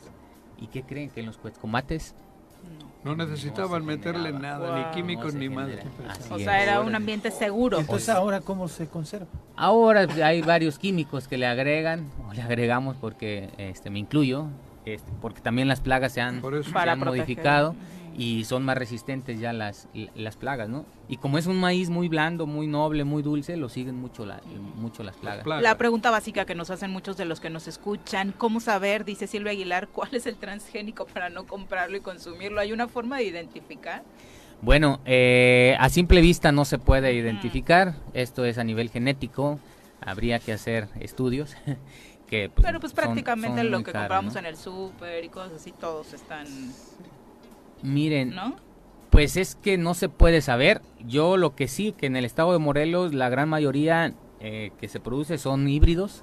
Son híbridos porque Morelos, como es pequeño... El híbrido es el transgénico. No, no, No. Ah, es otra cosa. es otra cosa. El transgénico, su nombre lo dice, tiene un gen in- insertado de, por ejemplo, Ese de es una el peor. bacteria. El híbrido. El híbrido son cruces de dos variedades. Ah, bueno. Ujú. Ese no que está eso no está tan mal, no ¿no? está tan- Pues no está tan mal, te ese- dan, obtienes las características que tú quieres del padre y de la madre, Ajá. Pero tiene la desventaja de que ya no lo puedes utilizar para volverlo a sembrar. Ah, como las mulas. Ahí se acabó, es para una. Como Es las un mulas. Sí. Eh, las híbridas es una mula, es más fuerte que el caballo, que el burro, Pero no puede pero no por puede crear. reproducirse. Ah. Así es. Eh, Tlen dice, no sé si conozcan este ejercicio que se está haciendo en la UAM, están con un proyecto que se llama Rescatando el Maíz Criollo con el maestro Fernando Alvear y qué bueno que hay muchos ejercicios como el que hoy nos comparten para tratar de evaluar el maíz eh, en Morelos, ¿no? Este, este ejercicio que comenta dice que están evaluando un maíz recolectado en 1960 contra uno actual para analizar las modificaciones que ha generado el cambio climático. Es correcto. Fíjate que el CIMIT, si, si ubican el CIMIT, el Centro Nacional de Mejoramiento del Maíz y el Trigo, es un centro internacional. Tenemos en Morelos una sede que está en Tlaltzapán. Ok. Este, en 1960 precisamente se hicieron colectas en todo el mundo porque Ah, por eso es teníamos- ese año sí, justo. Tenía, bueno, en, la- en esa Ajá. época eh, se temía de una tercera guerra nuclear, la crisis de los misiles y todo el asunto, que podía haber una devastación. Era con Kennedy Eh, y, lo- y- sí, y Leónidas Brezhnev. es correcto. Entonces, eh, pues no todos los, los, los- los que viven en aquellos países son malos. Hay gente consciente que hicieron la inversión para recolectar, Salinas vive aquí, cabrón. recolectar, recolectar semillas. Yo estoy hablando del, del maíz y se fueron a los pueblitos, Ajá. veían a, un- a una persona asoleando ahí una, un maíz y lo apuntaban. ¿Cómo se llama? No, pues que Elías Morán, a ver, ¿me puedes regalar dos kilos de maíz? Sí. Y se lo llevaban y se lo llevaron a, a- a Noruega, allá donde están los bancos de semilla de Ah, todas las, claro, las sí, especies. sí. Y entonces, cada determinado tiempo, cada cinco este, o diez años, se sacan, se reproducen y se vuelven a renovar esa semilla. Y hace, en, hace cuatro años, eh, una amiga mía, muy querida, de Nicaragua, haciendo su doctorado en, en la Universidad de Milán, en colaboración con el CIMIT, eh, volvió a regresar.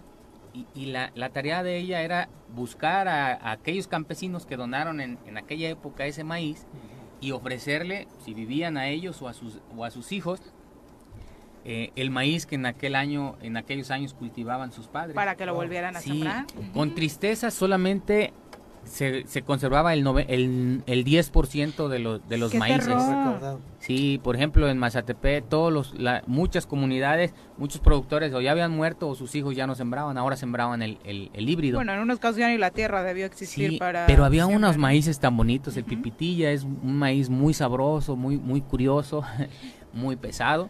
¿Dónde podemos comprar para dejarnos de chingadera? Para no equivocarnos, porque no lo vamos Para a saber. concluir además esta primera etapa de la charla, que no, con esa pregunta está bien para concluir Sí. y que esperamos A tiro retomar, fijo. ¿no? Claro, sí, miren, ¿Dónde podemos conseguir esto sin dudar? Porque nos van a meter gato por liebre. claro, Pero donde sea gato, gato, gato, liebre, liebre, liebre, ¿dónde? claro. En la comunidad de Cuatetelco Ajá. es maravilloso porque aquella, las señoras cosechan. hacer algo para que la gente tenga más acceso. cabrón? Sí, por supuesto. ¿Y, y Ustedes se van puede al mercado. en masa? Sí, sí, Ya sí. la masa. Sí, sí.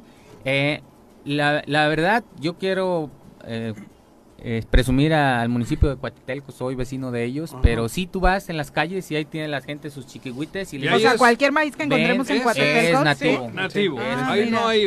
Y no hay, no hay chino, Es cabrón, correcto. como en la feria acá. que Y me dices, véndeme un cuartillo, porque se venden por cuartillo. claro. Te lo venden, te venden tus hojas para tamal, te venden tus pepitas, te venden tu chile criollo. Y en cualquier calle que pases, ahí tienen sus chiquihuites. Es garantía de que Este es... es Sí, Ahorita lo este, cortamos. Pues da para una segunda charla, Sí, ojalá claro la que podamos sí. repetir. Muchísimas gracias y, por y acompañarnos. también les digo, ya se encuentra procesado. Y yo quiero hacer la está muy invitación. interesante. A mí me gustaría, me- estoy con la boca abierta, ¿eh? de veras sorprendido de esta plática, lo trascendente. Me comprometo a, ir a comprar masa y hacer unas quesadillas con ese tipo de masa de las de Tres Marías.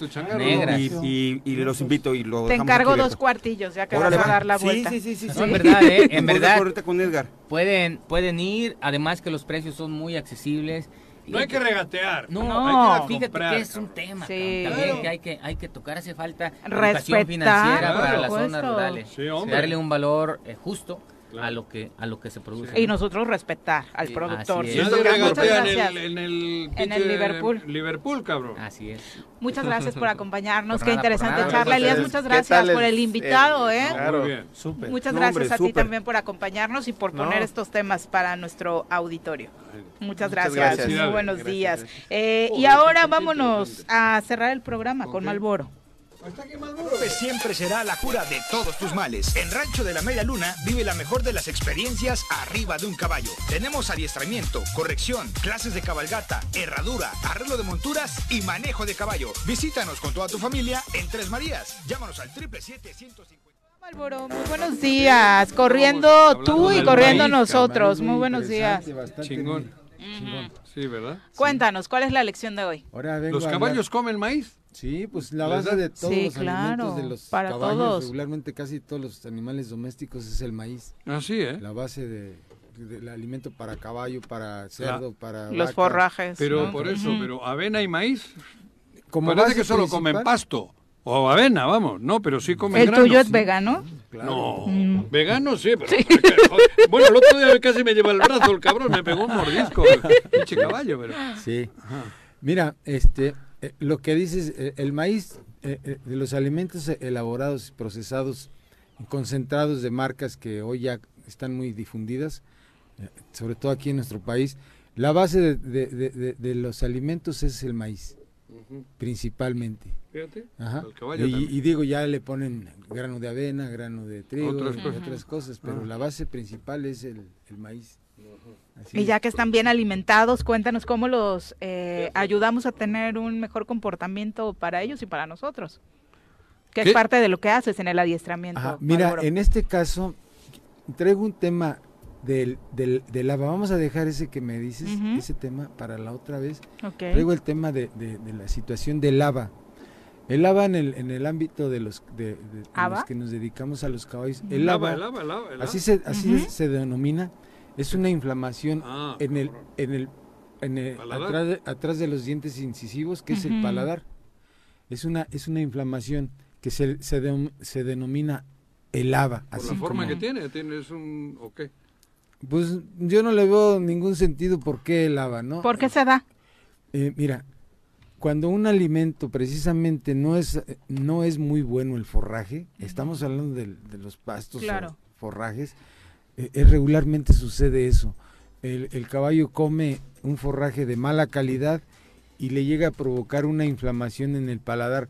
Cuando esa inflamación eh, eleva más el nivel del, del tamaño de los dientes, al morder el caballo, al masticar, se lastima, se lacera. Entonces, eh, es muy común ver que a veces hay caballos que al estar masticando o estar comiendo, vamos a decir, el grano, eh, eh, casi la mitad del grano lo tiran porque están volteando hacia un lado y hacia otro, porque Para tratan de evitar esa- ellos morderse eh, esa, esa, esa, es, el haba, le- porque les duele muchísimo, es, Mm. es terrible, y no comen bien, comen más grano, a lo mejor se comen el grano y la pastura no la comen, La y, si, y si la llegan a, a- a tragar, a veces este como que nada más la mastican y dejan pasojos ahí masticados en el suelo, y no come adecuadamente, y sobre todo Pero pues, es, es común el lava en los caballos, esta, Sucede, sí. esta inflamación en la encía. Sí sucede. Eh, Muchas veces este, la, la gente en, en los ranchos dice, bueno, en, en muchos lugares dice, tiene haba. ¿Y, y, qué, y qué sucede? No vemos el por qué. A veces ignoramos. Y es lo que les digo, a veces esa inflamación es provocada regularmente por una mala, eh, una mala calidad de, de- de alimento. Es hasta ¿Es nosotros... como una infección o qué? Es una inflamación. No sé si, si te ha pasado, Juanjo, amigos, que a veces cuando comemos alguna, algún alimento se nos llega a inflamar la, A mí me ha pasado, ¿no? No al extremo de... de- pero me, llega a doler. Es lo mismo en los caballos. A veces comen de más.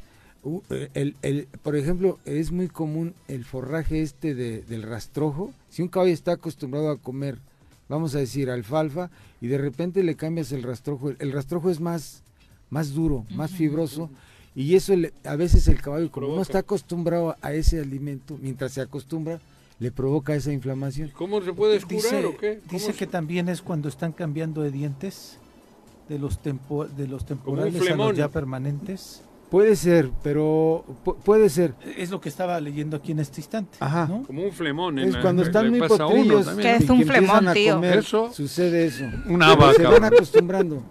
Pero eh, eh, en este caso el haba es, es la inflamación de, de- de- del paladar provocado muchas veces por una mala alimentación. ¿Y cómo se cura? Y se cura. Muchas gentes recurren, que no deben de hacerlo, a la mutilación. Cirugía. No. A la mutilación así a la brava. eh, sí, Uy, le- les- les cortan no. completamente ahí. El- ¿Y tú el- qué el recomiendas? paladar. No, pues es que hay que hacer un tratamiento, sobre todo Es llamar a un veterinario y hacer un tratamiento con desinflamantes. Hay De medicamentos. verdad, y funciona perfectamente bien. No es, no es adecuado. es la- muy agresivo. Claro. es, es terrible, de verdad, es una mutilación. Le cortan el, el- el- el paladar, lo que está Es inflamado, maltrato animal. así de Claro. una manera terrible y, y traumática para el pobre caballo. No lo Se, haga. se cura, sí se cura, pero imagínate ya mutilado de esa... Pero lo hacen porque dura mucho este problema, Malboro.